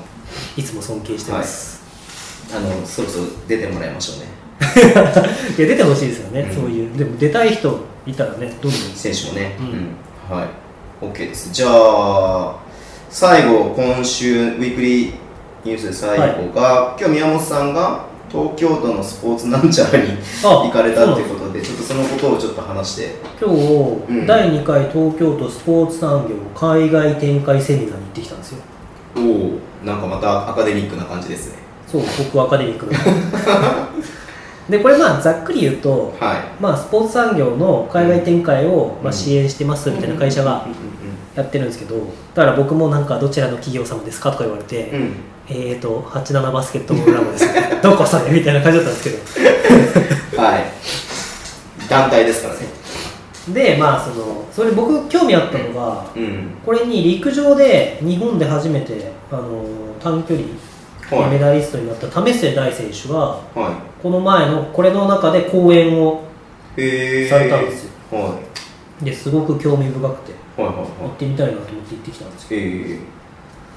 ただスポーツってどんなものなのかとかこれからのこのスポーツのビジネスとしての展開の仕方みたいな話をしてくれて。うん。スポーツってズボンさんってどんなこう今実際僕らってこうスポーツに関わってるじゃないですか、はこのエクストラパスも言うならばスポーツに関わってて、いうん。こうどうどう思います？スポーどう思います？スポーツですか？えスポーツはあれですよ。社会を変えるんですよ。ツ僕の 先生のやつよく覚えてます。ね名言ですよ名言。いやでそうそれは僕の中ですごいもうめっちゃ心に刻まれてる言葉なんですけど、そのなんかなんていうんですかね。このスポーツっていうくくりを、うん。僕もバスケットボールの活動しててさっきの輪島エリア選手じゃないですけど、うん。すごい今回山門トークやったりとか、はい。輪島選手のズボンさんも出てくれたうん。あのイフントバスケットボールクリニック、はい大人バスケとかをやった中ですごく感じるのが、うん。参加者の中にやっぱり私初心者なんでうん。ちょっと迷惑かけちゃうかもしれないからやめときますみたいなは人が結構いる、いうんうんうん。まあそれは昔から思って。でもそれをやっぱりこう動かせるのがプロ選手の価値とかだったりするんじゃないかなって思ったりしてるんですよ。なるほどね。うん。ある意味だから変な話このスポーツの語源ってはここでも話して、まあ、僕もいろいろそれ勉強してきた中で知ってるんですけどスポーツの語源っていうん。デポルターレっていう言葉からフランス語にフランスに行ってスポルトって言ってうん。イギリス行ってスポーツってうんうんうんなってるんですけどそのデポルターレっていう意味がその英語のプレイにちょっと似てるっていうかうんこれは為末さんの勝手な予想はいって。いうかはでまあスポスポーツの語源デポルターレはちょっと違うかもしれたらあれですけど、まあ、違ったら違ったってむしろその人が出てきてくれればいいですけど じゃあ来週来ますのでぜひ有識者が来てくれる、いはい。でもまあ日常から離れるみたいな捉え方としては。でまあ歌を読むとか昔のオリンピックって歌を読んだりとかそういうなんかあったんですって。だから為末さんがネタで僕音痴なんでその時代に生まれてたらオリンピック出れなかったですって爆笑だったんですけど そうしかもこれが今日今何時？か17日のはい。5時過ぎですね。はい。さっき2時からやってた公演なのでめちゃめちゃ旬なああフレッシュですね。そうフレッシュなんですけど。はい。で人間ってこれそうさっきその、うんうん。何の話だっけ？何かの話でぶっ込もうと思ったんですけどうん。人間だけらしいんですよね予知能力があるっていうか未来に対して思考を向けるのって。あーあまあ確かにそうですよね。他の生き物はうん。人間例えば、うん。明日これがあるからうん。これやっとこうって思うじゃないですか、でも人間ってそれがあるから例えば来年の今頃うん。これの種を植えといたら、うん。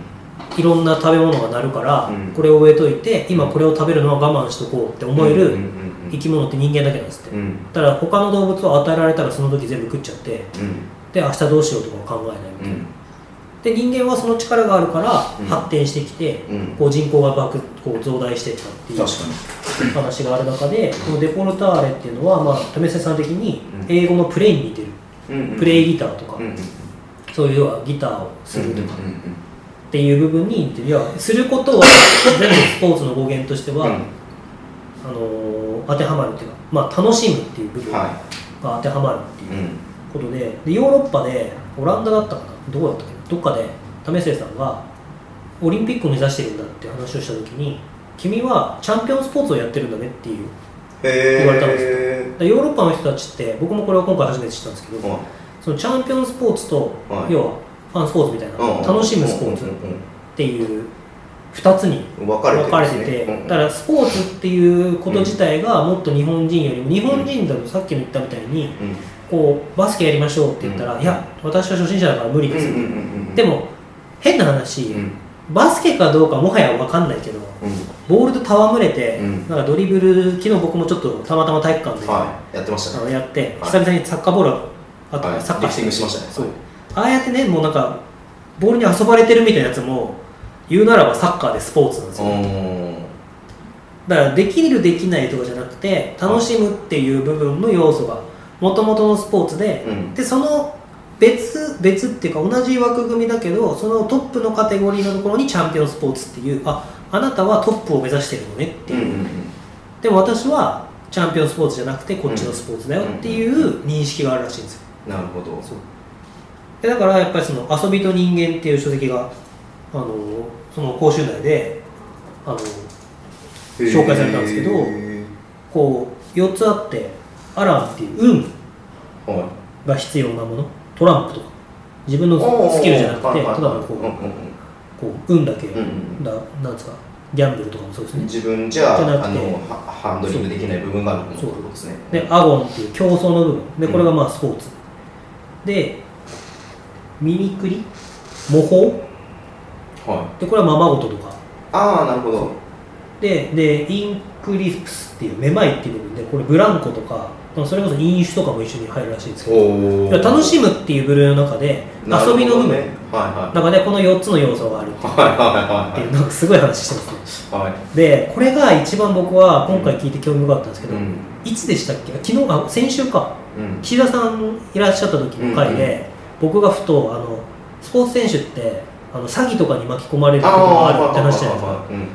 アメあのアメフトのスポーツ選手プロスポーツ選手で2009年の統計でうん。78%が経済破綻に巻き込まれてるんですって。ええそれ日本人ですか？いやアメリカ。あアメリカで？カナダ。あー。えあのなんだっけ？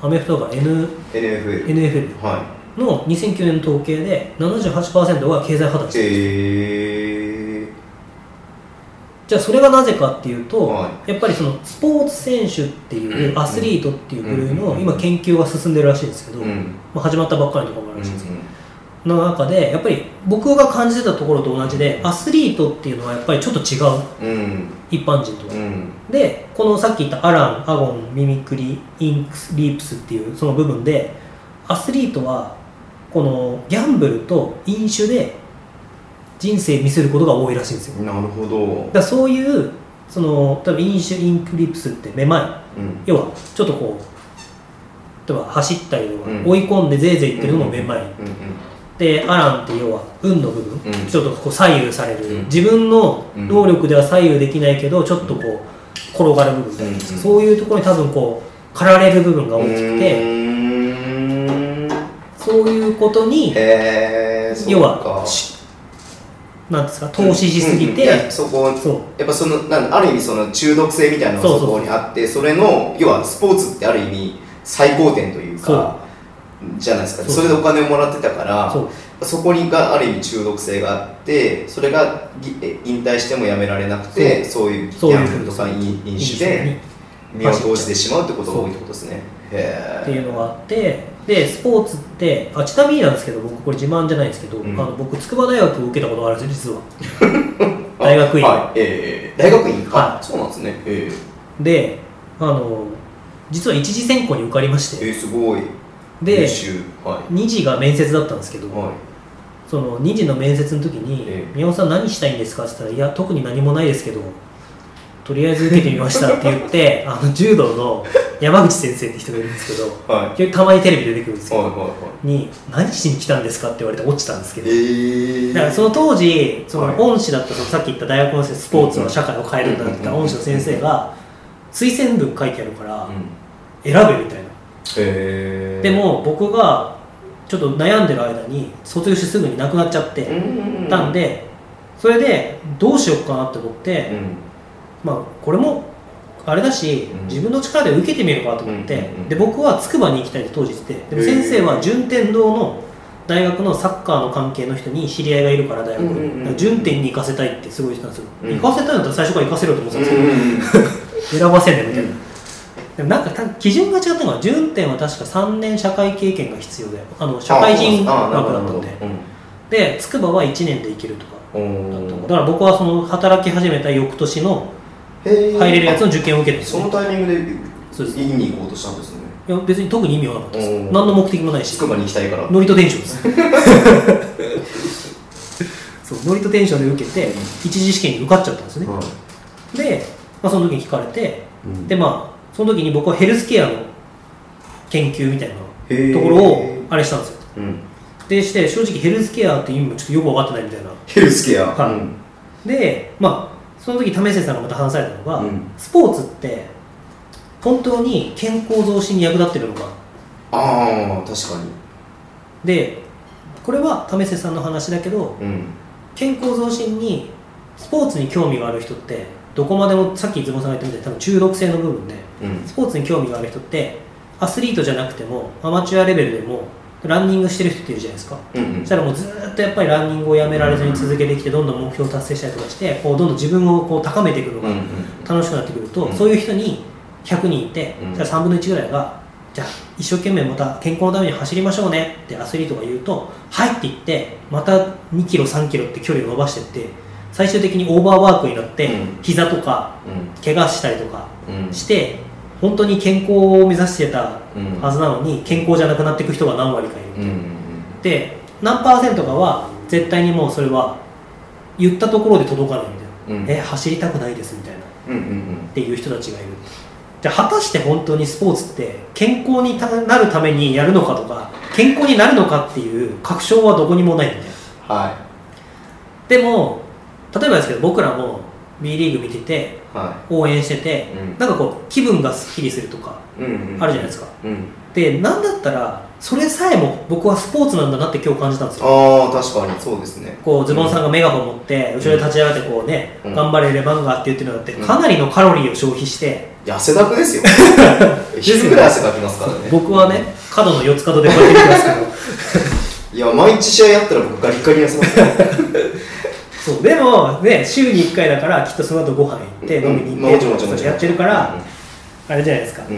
でも本当にだからスポーツって何なのかって考えた時にまあ応援もある意味スポーツなんだなっていうのを最近すごい感じてて、うん。例えば声を上げるとか、うん。例えばチームによっては例えば北海道の話にリンクさせたいんで北海道にすると今今中田ジャンプっていうんですかね。昔稲葉ジャンプって言って、こう稲葉がそう得点圏に入ってきたら、ジャンプするっていうのがよくやってましたけど、ん。とかゴサッカーのゴール裏だってうん。90分間跳ねてるわけじゃあないですか、れずっと跳ねてますもんね歌いながらね。あと奈良のオジンビーナスとか。よくやってますよねあのね。すごいですよね。とかやってるじゃないですか、うん。変な話で東京アルバルク東京のね、うん。ルカ・フラッグだって、フリースローのためにこうやって二の腕のシェイプアップを測ってるかもしれないし。といやそうっすよね。いろんなで結局要は正しい健康になるためうん。にスポーツをやりましょうっていくら言っても結局動かない。うんうんうん。でそれが歴史的に動いたのがポケモン GO らしいんですよ。あ正直何のためにやってるのかわからない。あはいはいは携帯の中でポケモンが出てきて、いうん。それ捕まえてうん。図鑑を増やしていくための、正直うん。わからない人にはうん。それが何が楽しいのかわかんないけど、それで多くの人たちが歩き始めたっていう、歩かないと出てこないから、まあ、ちょっと僕ポケモン GO 案件ではちょっと僕もちょっといろんな部分のプラスマイナスがあるんで、ちょっとイラついてる部分も若干正直あるんですけど、まあ、そこはいいんですけど、はまあ、それでなんかこう多くの人が急にウォーキングを始めた。いすごいところに結びつけてきましたね。だから人を動かすのはうん。結局正しいか正しくないか以上に楽しいかどうからしいんですよ。あもちろんそうですよね。だから B リーグ見てもきっと多分うん。これ聞いてる皆さんが僕はほぼ100%共感してくれると思いますけど、うん。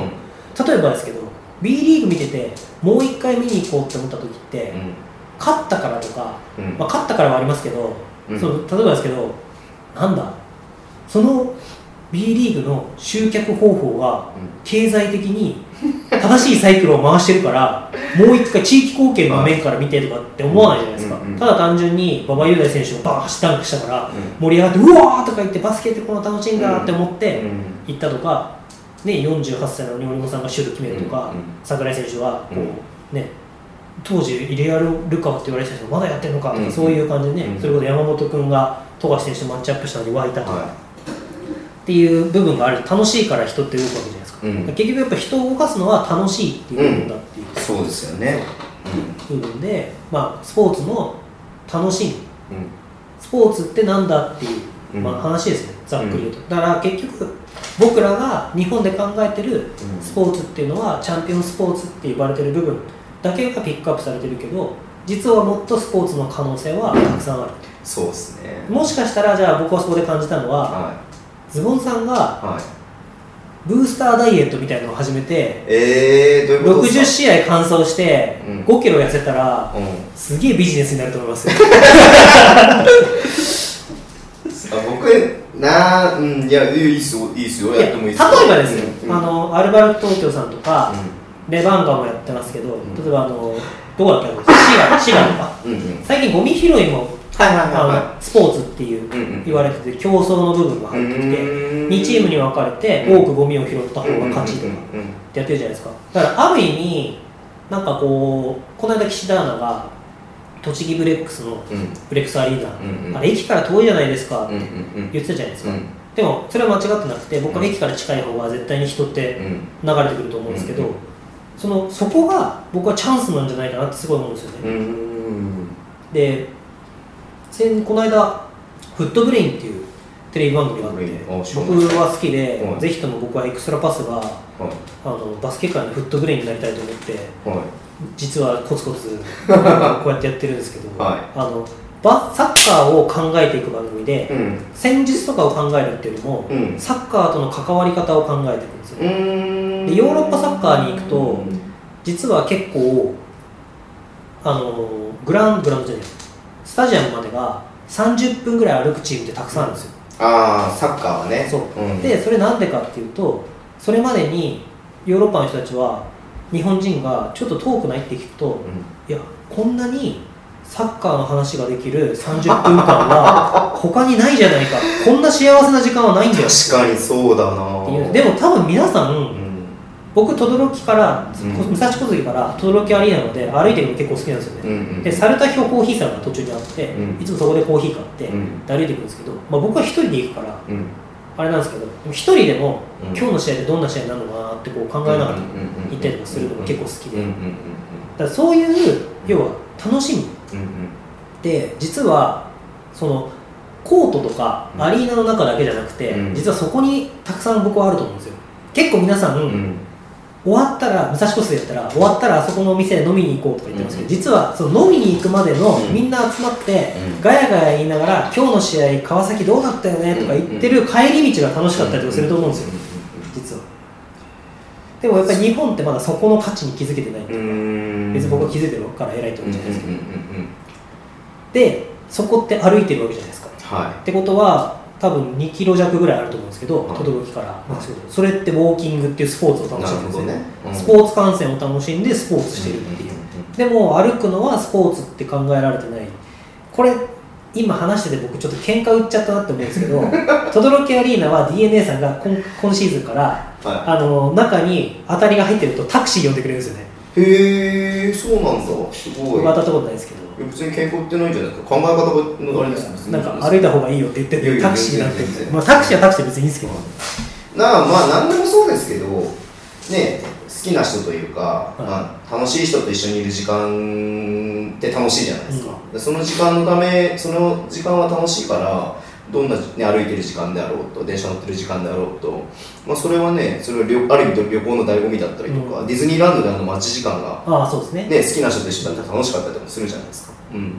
だそれ、なんかなんだろう、こう、すべてその時間がロスなものではなくて、別に与えられるから面白いとか、与えられないから面白くないとかじゃなくて、自分でそれを楽しさを生み出すことはいくらでもできるわけじゃないですか。確かにそれのことをやっぱり気づかせてくれるか気づかせてくれないかって、ね、自分でやっぱできる人とできない人っていうか、なんつうんだろうな、そこの価値をやっぱりこう見えてると、より楽しくなっていく。うん。それを何かこうきっかけ与えられるようなものを何かこうアリーナとかそのバスケット業界が提供できるのであれば、もうそれに越したことはないなっていうふうに思いますし、そうですなんだったらエクストラパス聞きながら行ってください。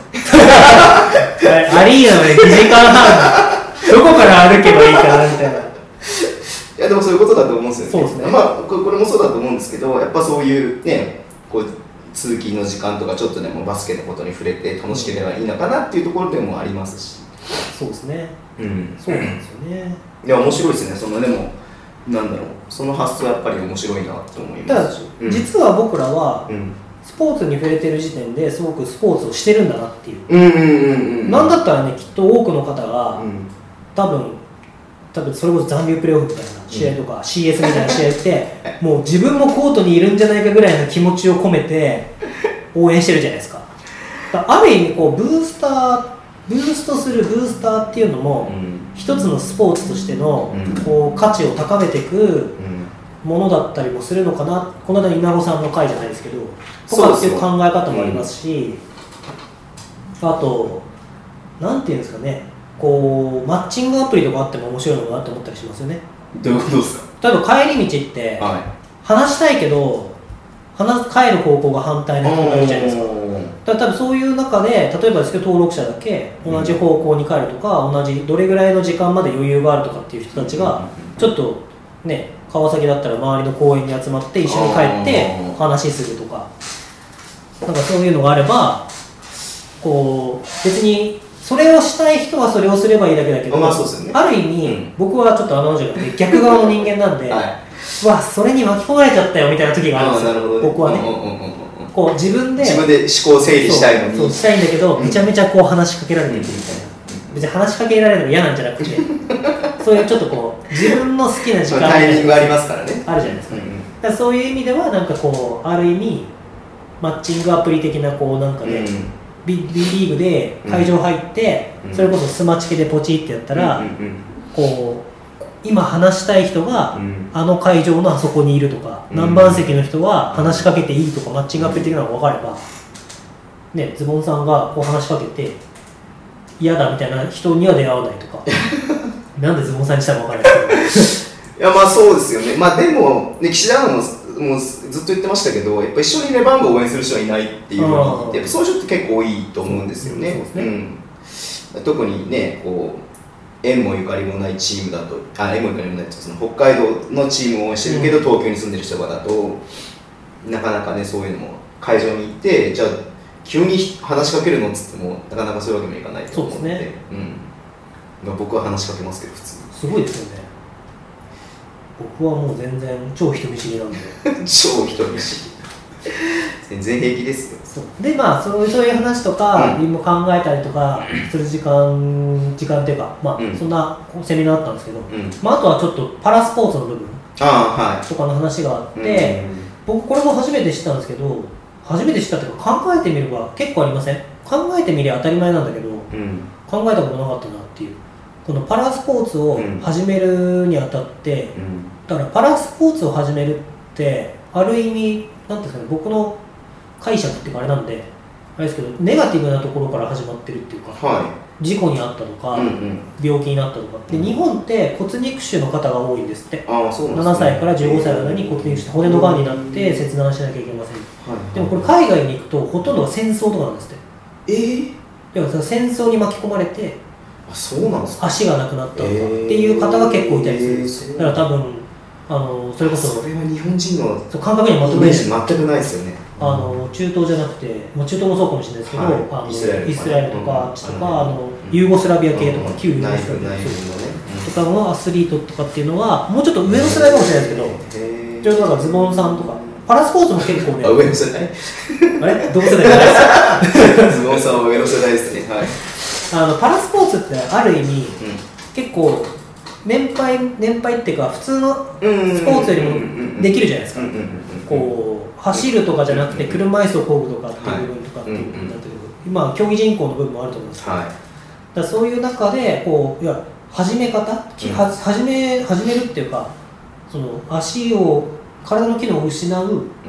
時のあれっていうのはあ戦争っていうパターンもあるのかっていうのはん。日本人には全くないないですね。想像してたことなかったですよ。う。ん。でもそういう中でうん。自分の足をなくしたのにうん。スポーツをやろうと思って自分がスポーツを最終的にはきっとおそらく多くの選手は自分がスポーツをやることによって、うん。そういう内紛をなくしていきたいとかそういうね人たちを希望を与えたいとかっていうところまで考えて海外はスポーツをへーやってるんだろうなって考えると。それはちょっと目から鱗ですね。ある意味ちょっと僕は今個人的な興味ですけどこうパラスポーツ系のうん。人とかの話は聞いてみたいなっていうねのはすごく最近感じますね、まあ、この間僕もバあの車椅子バスケ見に行きはいましたけど、それ車椅子バスケだけじゃなくて、うん。普通にいろんなアスリート、こうん今回そこでその義足の話も出て、うん。まあ、子供で日本だと骨肉腫で7歳から15歳ぐらいが一番多い年代なんだけど、はい。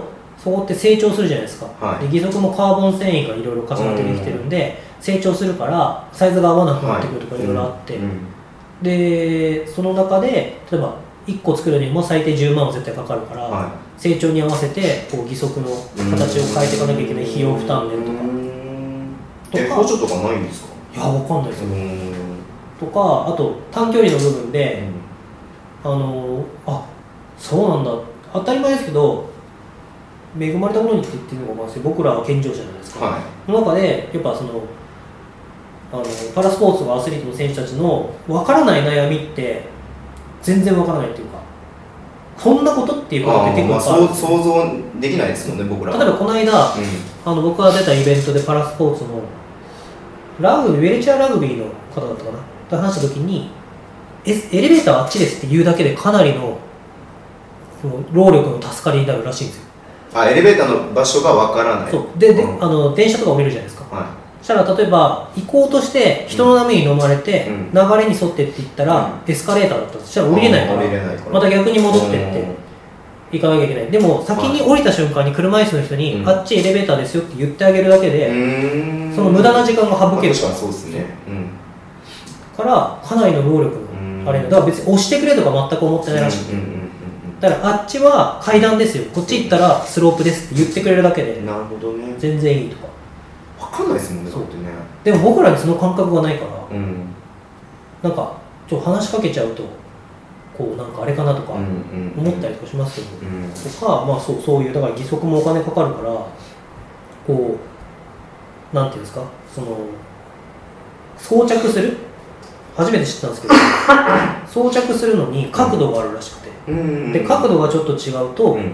進む方向が左に倒れちゃったりとか後ろに倒れちゃったりとかするらしいですよ。その角度を調整するのって今までこう日本では病院でやってもらうしかなくてあそうだから前日に病院に行って適切な角度につけてもらってで次の日の試合に出るとか、うん。でその日の試合がダメううまくいかないと、うん。次の日病院に行って角度を変えてもらって。調整してっていう感じだったらしいですけど要は為末さんがやってる活動の中にはなんか豊洲に陸上トラック僕もあるのはしてるんですけど、があってでそこでなんかその義足を開発してる為末さんがかかってるらしいんですけどっていうところのなんか義足だとそこで装着して調整もしてくれるみたいな。うん。うんでそこにそう全部揃ってるから、うん。その足を失ったことが、うん。試しにそこで試し履きして走ってみようよっていうのもできるとか、でそれで興味を持ったら義足買ってもらってとかっていう。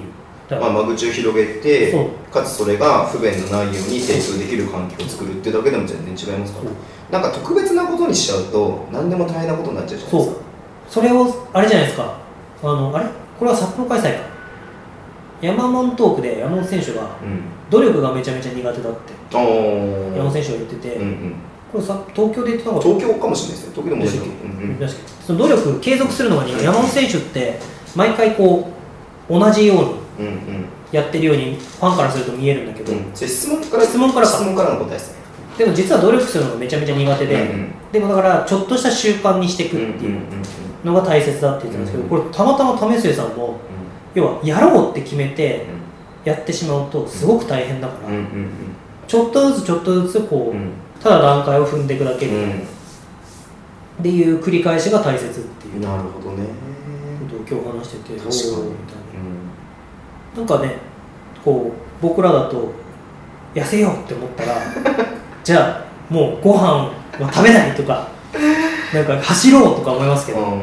らそれこそね本当に走ろうじゃなくてちょっとねエクストラポッドキャストを聞きながらうん歩こうみたいな、ちょっと30分歩いて、うんこのエクストラポッドキャストはまだ終わんねえのかよって思ったら、いつか歩いてるみたいな、そういう、ノルマ一人さ1日30分で5日間平日5日間歩けば聞き終わりますよっていう。じゃあ30分だったらあじゃあ歩くのやめてくださいっていうような番組にしましょうか。そこのそこで、ね、次のコーナー行く次のコーナーときに、30分ごとで。いやでもそうっすよね。帰り道うにん。2駅前で降りて、うん。30分歩いてもらって、そこでエクストラポッドキャスト聞いてもらうみたいな。ん。ん。ん。いやー。そういうスポーツっていう枠組みがうん。いろいろこう広がっていく。うん必要性可能性っていう今日すごく感じましたね、なるほど。はい、思いのほかここが盛り上がりましたね。今日バスケの話何もしてい。ねやいや僕何もこの話聞聞かないでねあれだったんでどういう話なのかなってすごいあれだったんですけど。いや面白かったですね。でもやっぱ今バスケットボールに幸せなことになんかすごく山本トークでいろんな話を声をかけてもらって思ったんですけど、い。なんかすごい僕が発信者でうんでなんか皆さんがリスナーみたいなうんうん。感じになってますけど、ん。ある意味僕は発信するつもりも全くなく、うんうんうん。あの最近よくズボンさんに言うんですけど、ん。僕は全てがノリとテンションでここまで来たれてるっていうか。これじゃないですかさっきの一番上のやつ。あーそうそ何でしたっけ？運のやつ。運だよそうそう。ノリとテンション。であらあらん。あらあらん。ノリとテンションで来たわけで、はい。まあ言うならば最初変なやつなんですよ。ああそうっすか。だから最初めっちゃバスケうん知ろうとして、うん。こうなんか僕のスタート地点はバスケチーム作ろうってなって、でそれは教え子がバスケやりたいって言ったかうん。ら作ったんですけど、うん。でじゃあやってたら、うん。もっとバスケ知らないとちゃんと教えられないと思って、で仕事しながら、うん。まあ、バスケのコーチとかうん。にお願いして習うじゃないですか、はそんなことしてたらえその費用って誰が出したのっつったら、うん。え自分で出したんですったら、うん。バカじゃねえのみたいな話じゃないですか。だからそこは多分ねやっぱ最近僕も思うんですけど、うん。バカなんですよ。ある意味世間の見られ方も全部、部でもね。うん。バカもやっぱ突き抜けてくると、うん。やっぱこう話が変わってくるっていうか、だからあの山本選手は札幌の山本トークでうん。松島選手のエピソードでこれ YouTube あるんで見てもらえるんですけど、うん。あの松島選手はうん「山お前はまだ突き抜けてない。俺は去年のバブリーダンスで突き抜けたんだ」っていう。だから今まではなんか山松島選手の多分見られ方が踊ってる変なんうんうんバスケもやってるけど、うんうんうんエンターテインメントが、うんうんうん。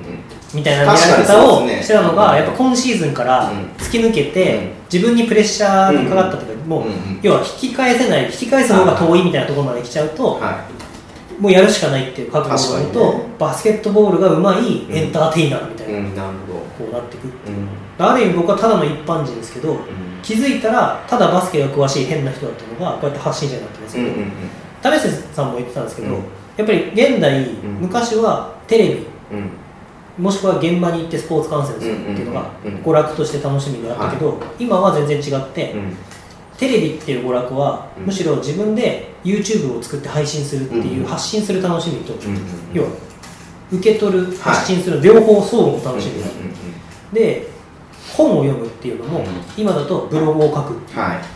それも発信するっていう楽しみ、うん。スポーツでいうとスポーツ観戦だけじゃなくて、うん。スポーツを深めていくっていう、うん。なんかこれ僕のこと話してるの まさにそうですよね。そう。でも僕は正直本当にうん。頭いい人がやったら多分いろんなね構築があるから、うん。もっとこうバーンって増大して、うん。一気にこう右側側に行くんでしょうけど、うん。僕はただ本当にノリとテンションでやってただけなんで、うん逆に言うと僕はそのノリとテンションでやってるのが性に合ってるっていうか、うーん。こう最初から1000人規模とか2000人規模で発信するんじゃなくて、うんうん何百人が少しずつこう広がっていってる方が、こうすごく自分には合ってるしうん。ちょっとずつでもねこれも広がっていきますからね多分ね。そうですね、ん。エクストラポッドキャストのね、うん。あポッドキャストでねエクストラパスのフォロワー稲子会を記念して稲子さんと同じ170になったらしいまたちょっとね、まあ、プレゼント企画も別にフォロワー増やすためにはないですけどでもプレゼント企画もねやりとかしていやいやまだまだ全然もうまだまだねいろんな人に届けたい情報たくさんありますしさっきもそのねファンファンの楽しみ方のあ形っていうのは全然多分いろんな形があるので、まあ、その中でもねこのポッドキャストで楽しんでもらえるものを提供できればなっていうそうですね。とこですよね、うん。いや面白かったです。ありがとうございました。いい、うん。だからいいっすよねこうやって。こうスポーツと関わるっていうのを見るだけじゃない、うんうんうんする見るだけじゃないっていうのはやっぱり。でもまあね誰でもできますかね言ってしまうとね。うん、だからある意味こうそういうこの間も言いましたけどそういう可能性を持ってるのに、うん。だから一番やっぱ後悔するのって、やれるっていう機会が別にあるのに、うん。やらないっていう選択を取るのが僕は一番こう自分の中では嫌だっていうか、いうんうん。やって例えばですけど今こうバスケの発信してて、うん。今日何のバスケの話もしてないですけどもしかしたらね これを配信したら宮本さんって実は全然バスケ詳しくないんじゃないみたいななんかそういうねあれ実は適当に喋ってんじゃないみたいななんかね誹謗中傷もあるかも、まあ、実際僕も誹謗中傷を受けたことはあるんで、うん。あれですけどうん。その言うこともありますけど、うん。でもね発信することによって得られる学びっていうのが、いやめちゃめちゃでかいで。すよ、ななんかねやっぱりやってみて思うのは本当に情報を出してる人のところに情報が集まってきますし、うん、あのまあいろいろと楽しいです。あんまり言い過ぎるとなんかあれになっちゃうんで言わないですけど、はそうですね。でもなんかこう一つそういうきっかけがエクストラパスにはあって、うん。ある意味ねエクストラパスはさらにそこからチラスパスの部そうです。分ですからね、うん。こうよりそこから集まったパスをより効率的に散らしていく。そうですよ。この2時間半が効率的なのかは知らないですけど。いやパスだけじゃなくてねあのちゃんとシュートもねショットも決めていかないといけないので。そうですね。はい、ショットも決めていきます。エクストラパスはショットも決めていきます。いやそれいいっすね。パスだけじゃありません。パスだけじゃありませんみたいな、じゃあそんな感じですかもう。はい。じゃあニュースのコーナーは終わりです。ありがとうございます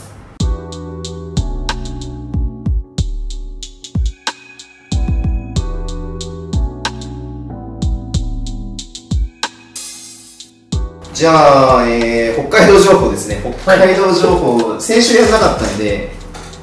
岸田さんがいるんでやらなかったんですか？いやいやまあ、まあ、ななんやかんや北海道の話してますしたけどね。あのファンタマジックとか。いやいや。あのびっくりドンキーの話。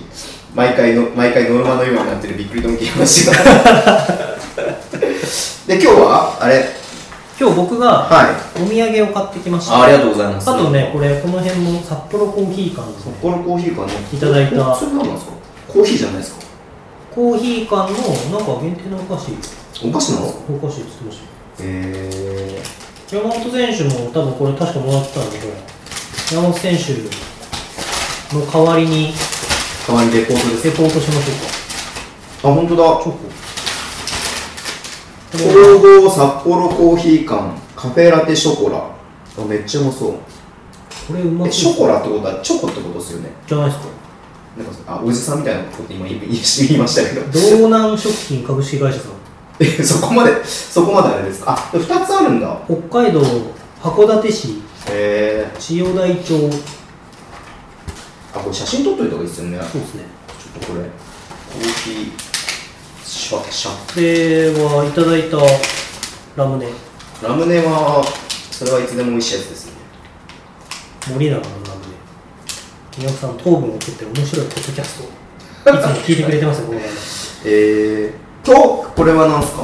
若あこれね僕のおすすめっていうかえ若さ芋って知ってます？ー、おいや全然知らないです。若さ芋ってうん。芋のお菓子なんですけどはいはいはい。若さ芋の、うんあのー、おまんじゅうが美味しいんですよ。えー、えこれは何？あれなんですか？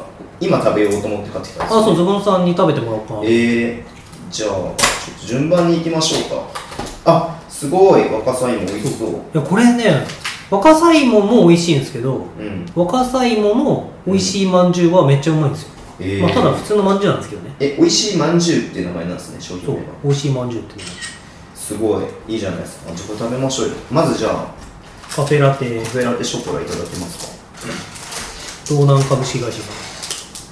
え札幌コーヒー館っていうのはコーヒー屋さんですか？僕もねよくわからん。でもめっちゃ名前は知ってる。めっちゃコーヒーの匂いあする。すごい。めっちゃコーヒーの匂いする。道南あああ。なるほどね。ああおじさん二人がチョコを食ってる。これうまいっすね。これは美味しいですね。うん。味違うのかな？えだってこれはカフェラテでこっちはあカフェショコラ。こっちの方が多分苦いんですねなんだこれ。なんかいや。クリスピーみたいな。そうそうそうそう。サクサクなんつうの？クランチのもっとなんかチョコレートっぽい感じみたいな。これ危険だな。これ止まんないっすね。パッケージに北海道の絵が描いたんですね地図が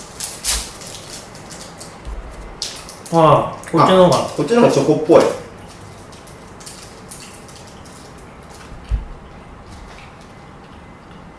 黙々と食べるだけっていうね。いや。ーありがとうございます宮本さんに差し入れをしてくださった。肩方。山本選手もこれもらってたわけですよもらってたと思いますね、へー。でまあ結構皆さんつぼんさんにもよろしくお伝えください、あそうですか。ありがとうございはます、ズボンはね甘いもの好きですよ見るからに。さっきマラソンの話してたじゃないですか。は僕フルマラソンね5回走ってるんですよ。この体で。い僕も東京マラソン1回だけ走るマジですか？何年ですか？2014年。あじゃあ僕もっと前だ。僕東京マラソン2回走ってるんですよえすごいですね。2010年と2011年2年連続で当たったんですよ。へえ。10倍の確率を。すごいですね、うん。嵐のコンサートに匹敵するそうレベルじゃないそうそうそうそうそうもう多分嵐はもっとすごくなる。で俺一番だから早かった時で、うん。那覇マラソンって言って沖縄の那覇からスタートしてこう58号っていうのをこうずっと姫売りの塔門ってあー。南下していって海沿いをまた戻ってくるっていうマラソンがあるんですけどアップダウンがめっちゃ激しいところなんですけど、はい。4時間でした、へえすごい。そんな走れるんですか？うん。当時はね痩せてました。だって1ヶ月で僕200キロとかしてましたもん。マジっすか？だってそれこそそのさっき言ってた中毒あじゃないけど走らずにはいられないみたいな感じで。すごいですね、もともとその時太ってて痩せようと思った。痩せようと思ってまあその子供がちょっと一人目の子供が生まれるタイミングだったんで、はちょっとふざけてちょっと走ってみようかなと思って。い、お父さんはちょっとシュッとしてたそうそう方がかっこいいってそうそうそうそうでその勢いでねまさか東京マラソンも2回走ることになるか思わなかったんですけど。まあ今でもこんだけ太ってるんで全然説得力ないんですけどね。いやいやいや。そうなんですよ。だから甘いの好きなんで僕すぐ太るんですよ。だから10これ食べていいですよ30キロも走んなかったですね東京マラソン走った時。ああでもどのくらい結構走りました？で5時間半ぐらいかかりましああまあでも練習してない。あ若いですもんね。たもうはしあのまずそもそもスタート地点にたどり着けなくてよく分かんなくて。え？でなんか最後の組も時間で区切られてるじゃないですかはで自分が D, D 組かなんかだったんですけど、はい。全然たどり着かなくて最後の組に押し込められて、うん一番最後に行ってで僕トイレ探したんですよ。トイレ行きたいなと思って緊張してて、でしてトイレ緊張してて。そうトイレさ見つからなくて、いうん。でもうバーンってやって走り出した2 3 0 0メートルのトイレに最初に入ったんですよ。えでしたらまあ当たり前ですけど一番最後の組ではい。トイレ行くのやつなんてほとんどねえから、えはなんか僕一人のために靖国料理を開けてくれてるみたいなそんな感じで走ってて最後。最初いめっちゃいいじゃないですか。であの10キロ地点ぐらいでうん。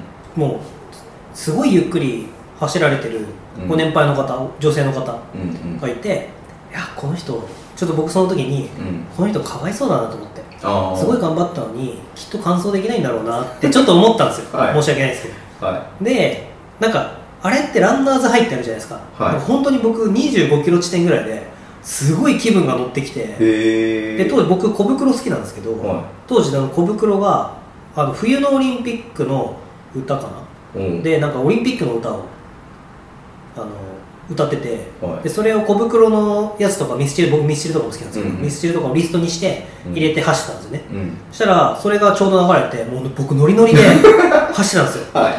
でもうどこまでもこれ走っていけるなと。おー。で当時のコースが今と違うんですけど銀座4丁目の交差点回って行って、戻ってきて浅草から戻ってきて、曲がって、うん。豊洲の方にはい。なんかあの、はい。橋橋を橋を渡って三つ越えてね。3つ越えるところに差し掛かった時に、うん。なんかちょっと先の本当に100メートルも行かないぐらい先の方でなんかお姉さんが叩いてたバルーンを落としたんですね。うんうん。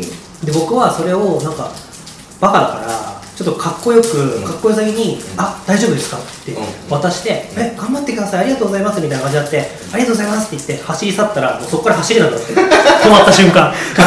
そう。かっこつけたらそうなんだ。ででもなんかダサいじゃないですか、うんうん。200m ぐらい先がカードなんで、うんうん。なんかそこまではもうなんかすごいさっそうと走ってる風な空気出しながら もう足動かないですよ。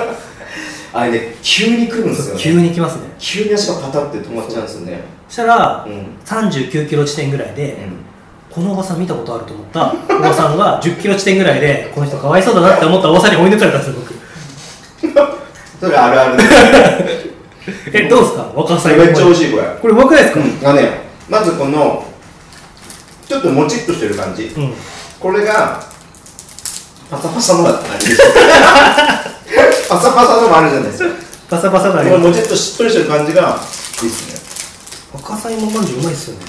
これ2010年の12月なんで。ピカチュウの方ですか？あそうそう。めっちゃ細い超イケメンじゃないですか。そんな細いですか？これじゃあアップしておきましょうか。超高青年じゃないですか。うん。このだからこの時だから。え4時間どうしたの？4時間走りましたよ、めっちゃランナーじゃないですか。うん、走る走るみたいうな。そなんですだからこれゴールしたですね沖縄の。ですごい。うん。沖縄ってしんどくないですか？えいつやるんですか沖縄沖縄12月の1週目です。ねあじゃあそんな暑くはない。あでもないです。暑くないです。25度とか20度ちょっとうんぐらい、暑い暑いですけど。だから僕あれですもん、うん、マラソンのためにわざわざそれもレバンガの試合じゃないですけど、はいマラソンのために沖縄に行って走って帰ってくるみたいな。練習がてらみたいな。いやいや一応本番なんですけどその沖縄の那覇マラソン出たいからわざわざ飛行機取ってホテル取ってあそういうことですか？で42キロ走ってまた帰ってくるみたいな。あの別にこれ批判じゃないですけどうまいな若さにも。美味しいこれ。これうまいめっちゃ結構甘甘め甘めですね。うんしっとりとね。うん。2代目パサパサは誰でしょうか？あれ北海道情報終わりましたもんマラソン マラソン情報で終わりました。あ。北海道マラソンってあるんですよね。そうその話をしようと思ってあそうなんですか？いや北海道マラソンってあって、うんなんかあのマラソンを走るとうん。うんなんかすごい仲間意識が高まりません？僕その仲間の輪の中に入れなかったんですけど。ああなんか例えば職場でうんうん。東京マラソン出ますって言ってえ何？宮本さんもマラソンやってんの？じゃあ今度一緒に走ろうよみたいな。なんかなんとかの東京だったら大江マラソンもあるしさみたいななんか。でだだだったら一緒に地元のさ北海道マラソン走ろうよみたいな。うんうん。なんかそういう僕は全て丁重にお断りしました。な、な、なんですか？や、や、嫌なんですか？それは。やや嫌だっていうかなんか僕はうん。ネタで申し込んだんですよね、ああ、なるほどね。職場の先輩と2人で申し込んだら、う申し込んだって先輩に聞いたら、うん。忘れてたとか言って嘘でしょって僕だけ通ったんですよ。でしたらもう結構職場ですごいこう、走るらしいみたね、な。そしたらその走るらしいっていう情報を得ただけで、お客さんとかで「あ宮本さんマラソンやられるんですか?」みたいな「あこの人マラソンやってるんだ」みたいなすごいまあでも、そうじゃないですか。やっぱそれ、まあ、走るイコール、それが趣味なんだなって思うそう思うと、やっぱその、一緒にやりましょうよってなりますよ。うん。でさっきの話じゃないですけど、うん。だから努力が続かないんですよ。なんかだからもう無理くり僕は生活の中に入れたんうんですよ、うんうんうんうんうん歩いて職場まで行って5キロぐらいなんですけど歩いて職場まで行っていつも自転車で行ってるんですけど、は行って走って帰ってくるみたいな、へー。でもまあ見えってあるじゃないですか、うん。山門トークでもなんで札幌の開催の時に、うん。なんでそんなにスタバにいるんですかって言ったら、ん。人の山本選手がね人の目があるからなんかちゃんとしなきゃいけない感じがあって、うん。集中できる気がする、まあ、まさにそんな感じで要は職場の最初の 800m ぐらいは、いやちょっと練習終わったらちょっと走るんで向こうから帰りますとか言って誰も車で走んない方面に向かって走ってってもうすぐ歩いてるんですよすぐ。なるほどね。いやー北海道マラソンでもあれですよ。参加資格が5時間以内ですよ。そう厳しいんですよね。厳しいですね。あでも12キロ12キロあれですよ。それこそフルマラソンとファンファンランがあるんでさっきのねチャンピオンスポーツかうん。ファンスポーツかじゃないですけどまあ12キロ1時間45分なんで全然これいけそうですね。じゃあいきますか？8月の末でしたっけ？で今年はなんかもう8月25日でもう締め切っちゃってるみたいなんですよ。4月ぐらいに応募あるんで確か。かもしれないですね。もう締め切っちゃって先着順で。じゃあ2020年の8月はオリンピック真っ只中ですね多分ね。8逆にそれ参加者いるんですかね？月 いやいやいや北海道関係ないからいるんじゃないですか。東京オリンピックレバンガの優勝を願って北海道マラソンでも完走しますよ。ああでも多分その次の週はアーリーカップとかかもしれないですね。そうですね。1週目。うん。9月1週がアーリーカップなんで。じゃあレバンガ北海道の T シャツでも着て走りますか？あ絶対にいいっすよね。持ってないけど。僕いっぱいありますからあじゃあこれエクストラパスでやりましょうよじゃあ。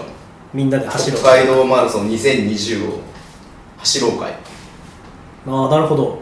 で宮本さんは多分あのみんなと仲良くやりたくないからあ宮本さん来ないっすみたいなあ今日宮本さん来ないっす。これなんかあっちで一人で走ってるみたいな宮本さんなんか今日来ないみたいないや皇居の周りでも散々走りましたよ。へえそれは一番走ってる時はそのそそこは走ってなかったですだってあれ皇居の周りを走ってる自分に浸りたいから走ってる人もいるじゃないですか。ああどうなんですかね。なんでわざわざ皇居走るのって思うんですよね。走るとこないですよねひねくれ野郎皇居以外。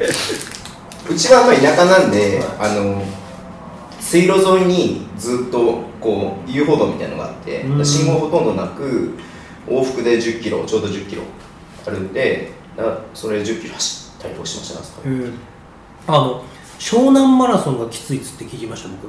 湘南マラソンは平坦なんですけど景色がずっと同じなんですよ、うん。だからきついかもしれないですね、でなんかたまにあの防波堤みたいなので海さえ見えないみたいななんか湘南を走ってるのか閉鎖された道を走ってるのかよくわからないみたいな。僕僕全然バスケ関係ないけど あの妻恋って群馬の奥の方にあるんですよ。音楽イベントとかやってるとこああれあれやってます？フェスとかやってるんですかね。妻恋あってで妻恋ってキャベツが有名みたいで妻恋キャベツマラソンっていうのがあってそれがスタート地点がスキー場の一番上なんですよ。それどうやって行くんですか？で車でみんな上がってってスキー場の上の止めてでそこから、まあ、ハーフマラソンなんですけど、はい。1 0キロ山の上から1 0キロ下まで下って今下ってきたらもう1 0キロ戻るっていう。何がしたいんですか？もう超ハードな多分世界日本一ききついハーフマラソン。ハーフマラソンなんですけどでキャベツ畑なんですよ一面。だから綺麗だろうなと思って行ったら農薬バサーン巻いて。てくせえ臭いんですよ。で3箇所がキャベツ1個もらうんですけど今農薬かかってたキャベツ。散々もうここに走りたくないよこんなとこみたいなこのキャベツ。をそうもうこただ広いところでただ農薬がまかれてるっていうだけどっていう思い出がありますねマラソンはだからまあそのファンファンランっていう部分がねあの散々いろんなことやってきましたけど。いいですね。そういうそういうのもねなんかだからそういうのなんかいろんなものにハマった結果今レバンガが好きみたいな。ああなんかズボンさん昨日あれじゃないですか。レバンガのうん。自由交渉に乗ってる選手たちの動向が気になるみたいな、うん。ってことはあれですか？いろんなものにはまって結果レバンガってことはズボンさんの自由交渉に乗る可能性はあるんですか？あレバンガからいなくなるってことそう。ですか？いやいやレバンガなんすかね？だから、何なんですか？そんなそんなズボンさんをいつもこの話になりますけどそんな全然関係ないズボンさんを魅了するレバンガって何なんですかね？いやだから何も理由はないですよ。なんかたとえ好きなものがあって、はい。じゃあこの好きな理由を答えてくださいって簡単に言えるものって実はあんまなくないですか？いやないですね。好きになることとか好きなものの理由って別に多分後付けだと思うんですよ。それをちゃんと正当に自分が評価するための手段として理由を後からつけてると思うんですよ、確かうん。だからなんだろう。もう嫌になっちゃったら嫌なものって嫌じゃないですか。にうん。でそれな例えばなんか彼氏と別れたいってなって、うん。別れたいが先に来て後から理由って多分来るとあの時こうだったとかあれはこそううだったと後かあ思えばあいつってああいうとこがあるよねって、まあ、それと同じで多分好きです。なんかなんかこれがいいですってなってそれに対して後から言うことって多分本当の好きな理由にならないんじゃないのかな。あ何でもそうですけど別にレバンガに限ったことないですけど、あなんかすごい僕はひねくれてるんであれなんですけど、うんいや山本選手のうんうんあのスタバにどうしていくのっていう山本の札幌の話を聞,、いた時にもう僕は100%ほぼ100%スタバにいる人はスタバにいる自分が好きなんだと思うんですよ。まあ山本がそんなニュアンスのこと言ってますけどだから憧れってあるじゃないですか。こう高校生とか大学生ぐらいの時に、なんかこうこういう風にしてたらおしゃれっぽくてなんかちょっと、ちょっとこう満たされてる風みたいな、なんかでも僕もすごいそういうのがあって、うん。大学生の時とかこういうのを着てたらすごいこうめちゃめちゃバイトして、うん。全然お金ないのに、うなんかすげえハイブランドな服とか着て なんかすごいこう東京をま謳歌してるほなんかもう北海道には戻らないですよみたいな。上がりますよ。みたいな。でもなんかもうだんだんなんかどうでもよくなってくるっていうか外外見がね。うん。こうなんか別になんかなんつうんですかねこう例えばスタバでこのコーヒーを飲んでて美味しいよねって言って味をうん。よく味よくわかんないんだけどそれを語る語りたいがためにスタバに通うみたいな なんかそういう時期もあった。んですよえこうスターバックスラテとなんかなんちゃらのうん違い違いを熱く語れるみたいな。で僕の友達になんかそういうやつなんかそういうやつというか、まあ、その大学生の時そんな感じだと思うんですけど、いてうんなんか僕タバコ吸わないんですけど、ー、はなんか朝のモーニングコーヒーとうん。マイルドセブンが もう吸ってる時が私服の時とか言ってうん。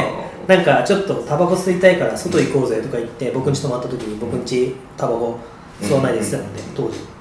だから出てってなんかコーヒー飲みながらそいつは。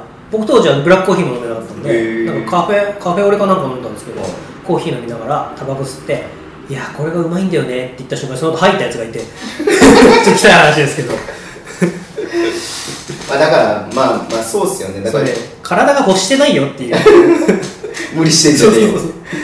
結局自分を肯定するために自分だけじゃ肯定ってできないから他人をそうね返して他の人の評価を返して自分を肯定しなきゃじゃないですか。だそれがねさっき服だったりとかそういうなんかライフスタイルだったりとかっていうふうにするわけじゃないですか。で SNS なんてまさにそれの塊じゃないですか。確かに自分を肯定する自己顕示欲のを表現する場所だから。だからそういった意味でだからズボンさんはズボンさんなんですよ。うん。前も話したかもしれないですけど、はい。ズボンさんズボンさんなんであれはまああの人は多分あの作られてる人なんですよ。はいはいはい。僕その僕うわこれ。本名本名の僕に、うんめっちゃ興味あるじゃないですか。ここが一番今日楽しい。なんかいつもの立場が逆転した。まあ、本名の僕が、はズボンさんっていう人を SNS 上で演じてるわけですよ、あもちろんもちろん嘘を書いたりとか、あの思ってないことを書いてるわけじゃないんですけどもただズボンさんはこう見られるべきだとか、うん。ズボンさんはこういうことを言わなきゃダメだってある程度そういうズボンレギュレーションがあるんですよ自分の中で。あこういうことは言っちゃダメだとか。あの一種のさっきの話じゃないですけど時代が発展して SNS ができてこうあのブログ小説を読むんじゃなくてブログを書くとかっていう部分の SNS ができたから全員が芸能人化するみたいな、うん。そういう感じですね。セルフプロデュースするみたいな、いや別にそれがうまくいってるかいってないかとか別にこういうこういうこと言っていいか悪いかよくわかんないですけど、うん。だからなんかズボンさんはねちょっと違う人なんですよ僕の中で、あうん。あなるほどだからこうなんだろう。僕はズボンさんじゃないんです。追い込まれてるそんなさ いやいやいや別にズボンさんが悪いわけではないんですけど、いやでもそうですよね。うん、そういった意味でだから、まあ、本名でやってないのはある意味ちょっとずるいなって自分で思うんで宮本さん本名でやってて偉いなと思うんですよね逆になん始めた時になんで本名じゃないんだろうなってすごい思いましたみんな。ああまあ実社会と切り離したいっていう人が多いんでしょうね。ああ、まあ僕はそのまあ普通に働いてますけどうん。そういうのが別に NG な会社とかではないんで、うんうんうんうん。まあ NG な人もいるんですよね、うんきっと。消えない人とか。うんうんうん。があるんですけど、なんかそうそういうなんかなんていうんですかね。こうある意味エクストラバースにつなげちゃいますけどはい。こう今振り返ったら僕の人生余計なことしかないんですよ本当に。マジで。いいじゃないですかすごいいいネーミングだなって思うんですいやあよのバスケットボールキングの編集長めっちゃ褒めてましエクストラバースですたか、いいネーミングですよね、うん、うん、めっちゃいいいいしなんかあなたのバスケ人生に余計なパスもあれ完全に後付けですけど。いやでも考えたらいい感じにハマったなって思いますし我ながらね、面白いうん、なんか急に暴露話をするコーナー北海道情報。何も話すよいあいつら何も話すことなくなったんじゃねえかって言われてあいつらネタが切れたんじゃねえか逆逆。これこのこの話だけであと数時間そうですよね。いや今日ちょっとねもうここまでがかなりアカデミックだったんでなんかもうフリートークになっちゃって 誰が聞くんだろうこれまあでもさっき言ってたあれですよ。その正しいことよりも面白いことの方が大事ってこういうことだったじゃないですかだって。そうですね。いやだからその中で僕最近すごい思うのが、うん。そういう今まで、まあ、日本社会って言っちゃうと大きいですけど、うん。日本社会ってどうしても楽しいことよりも正しいことを優先するべきっていう流れだったんですよ、例えば山本トークにもありましたけど、うん。山本君がうん。こうバスケを突き詰めたいって思ったんだけど、うん。某企業チームから話が来て、あそっちでもいいんじゃないってお母さんが言った時に、うんいや俺はたの、んこっちをや突き詰めたいからうん。バスケで生きていきたいんだっていう、うん選択をしたからこそ、うん。彼はここまでのし上がってるっていうか、あそこで半端に逆にじゃあ企業でいいかなみたいなまあどっちもどっちだしぐらいな感じでやっちゃうとやっぱりこう時代の中でうん。今成り上がっていくっていうとちょっとあれですけど、うん。こう伸びていくっていうのが難しい時代なのかなっていう。ある意味のこうプロ選手も自分のセルフプロデュースっていうのがあって、うん。って思うんですよ。だからすごいこう正しいよりも楽しいっていうことがうん。問われてきた時代の中でうん。楽しい逆に言うと楽しいからいいのかっていうのも問われるっていうかすごい、うん。さっきのポケモン GO じゃないですけどはポケモン GO が楽しいから歩き始めたから、みんなそれでいいっていうん思ってるのかっていう部分でもう僕ん家の近所とかポケモン GO で渋滞できてるんですよ。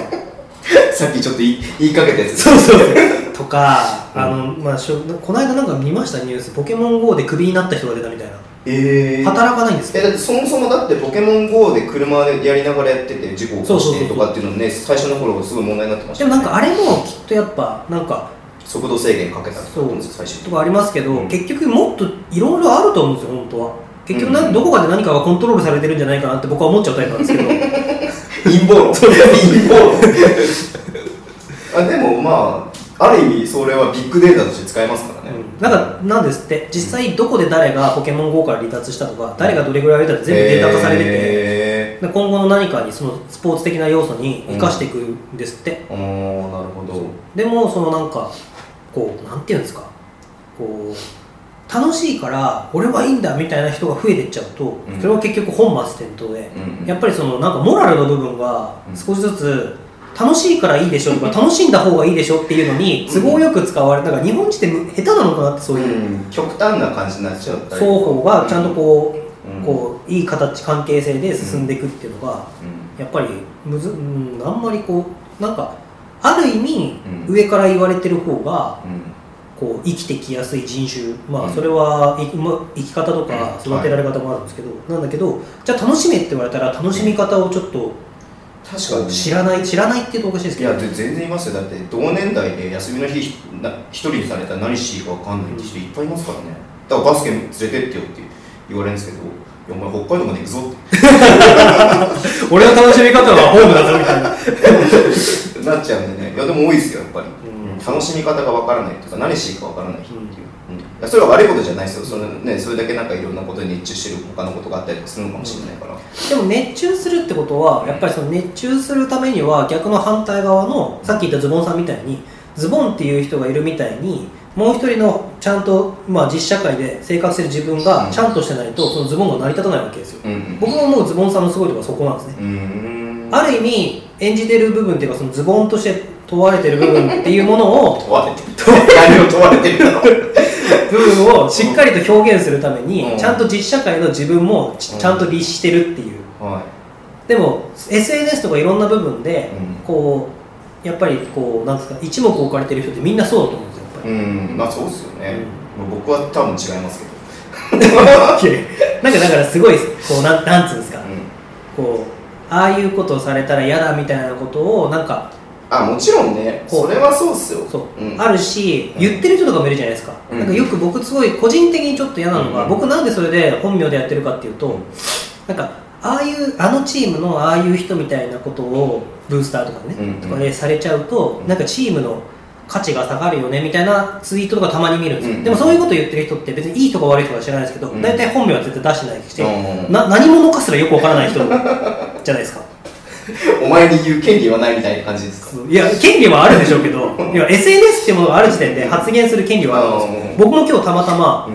あの岩政大樹さんのサッカーの,、うんはいはあのツイートをうん。引用でリツイートされたら、うん。岩政さんからいいねが来ていちょっと僕の中でちょっと嬉しい、えただそのツイートはね岩政さんからしかいいねがないってー、いう、えー、逆にすごいですねそれ。ちょっと嬉しいみたいなのあるんですけど、うん。でもそういう僕はちょっとそういう楽しみ方してますけどうん。なんかこうやっぱ自分がそれを言うんであれば、やるんであればやっぱりその反対側の自分をちゃんと律していかないと。うん。うんやっぱりこう鍛えるでも僕が言うと叩かれるかもしれないですけど鍛えるでもこうなんかいろいろあるじゃないですか。うん。うんこうハイタッチするためにドダダダダって下がっていかないでくださいとか。でもそう。でもやっぱり本人はそれに対して気づいてない部分があるからやっぱり注意勧告があったりとかするんですけどうんでもやっぱり気づいたら自分もそっち側の一派になってることってあると思うんでうんだからそれだけじゃなくてうんそれはあの知らなかったりとか悪意があってやるとかじゃなくて、うん結果的にそうなってしまう可能性があるわけですよね。そう。うんだから夢中になるってそういうことだと思うんですよね、うんうんうん。僕もだから例えばですけど戦術がどうだとかチームがどうだって夢中になってることによってもしかしたらどこかで誰かを傷つけてるかもしれないっていうことを思いながら活動しないといけないしなんでその笑ってるんですか？いや俺もめっちゃあるなと思って今、そうでもそういうことをやっぱ物事バランスじゃないですか。うん。だから好き勝手発言。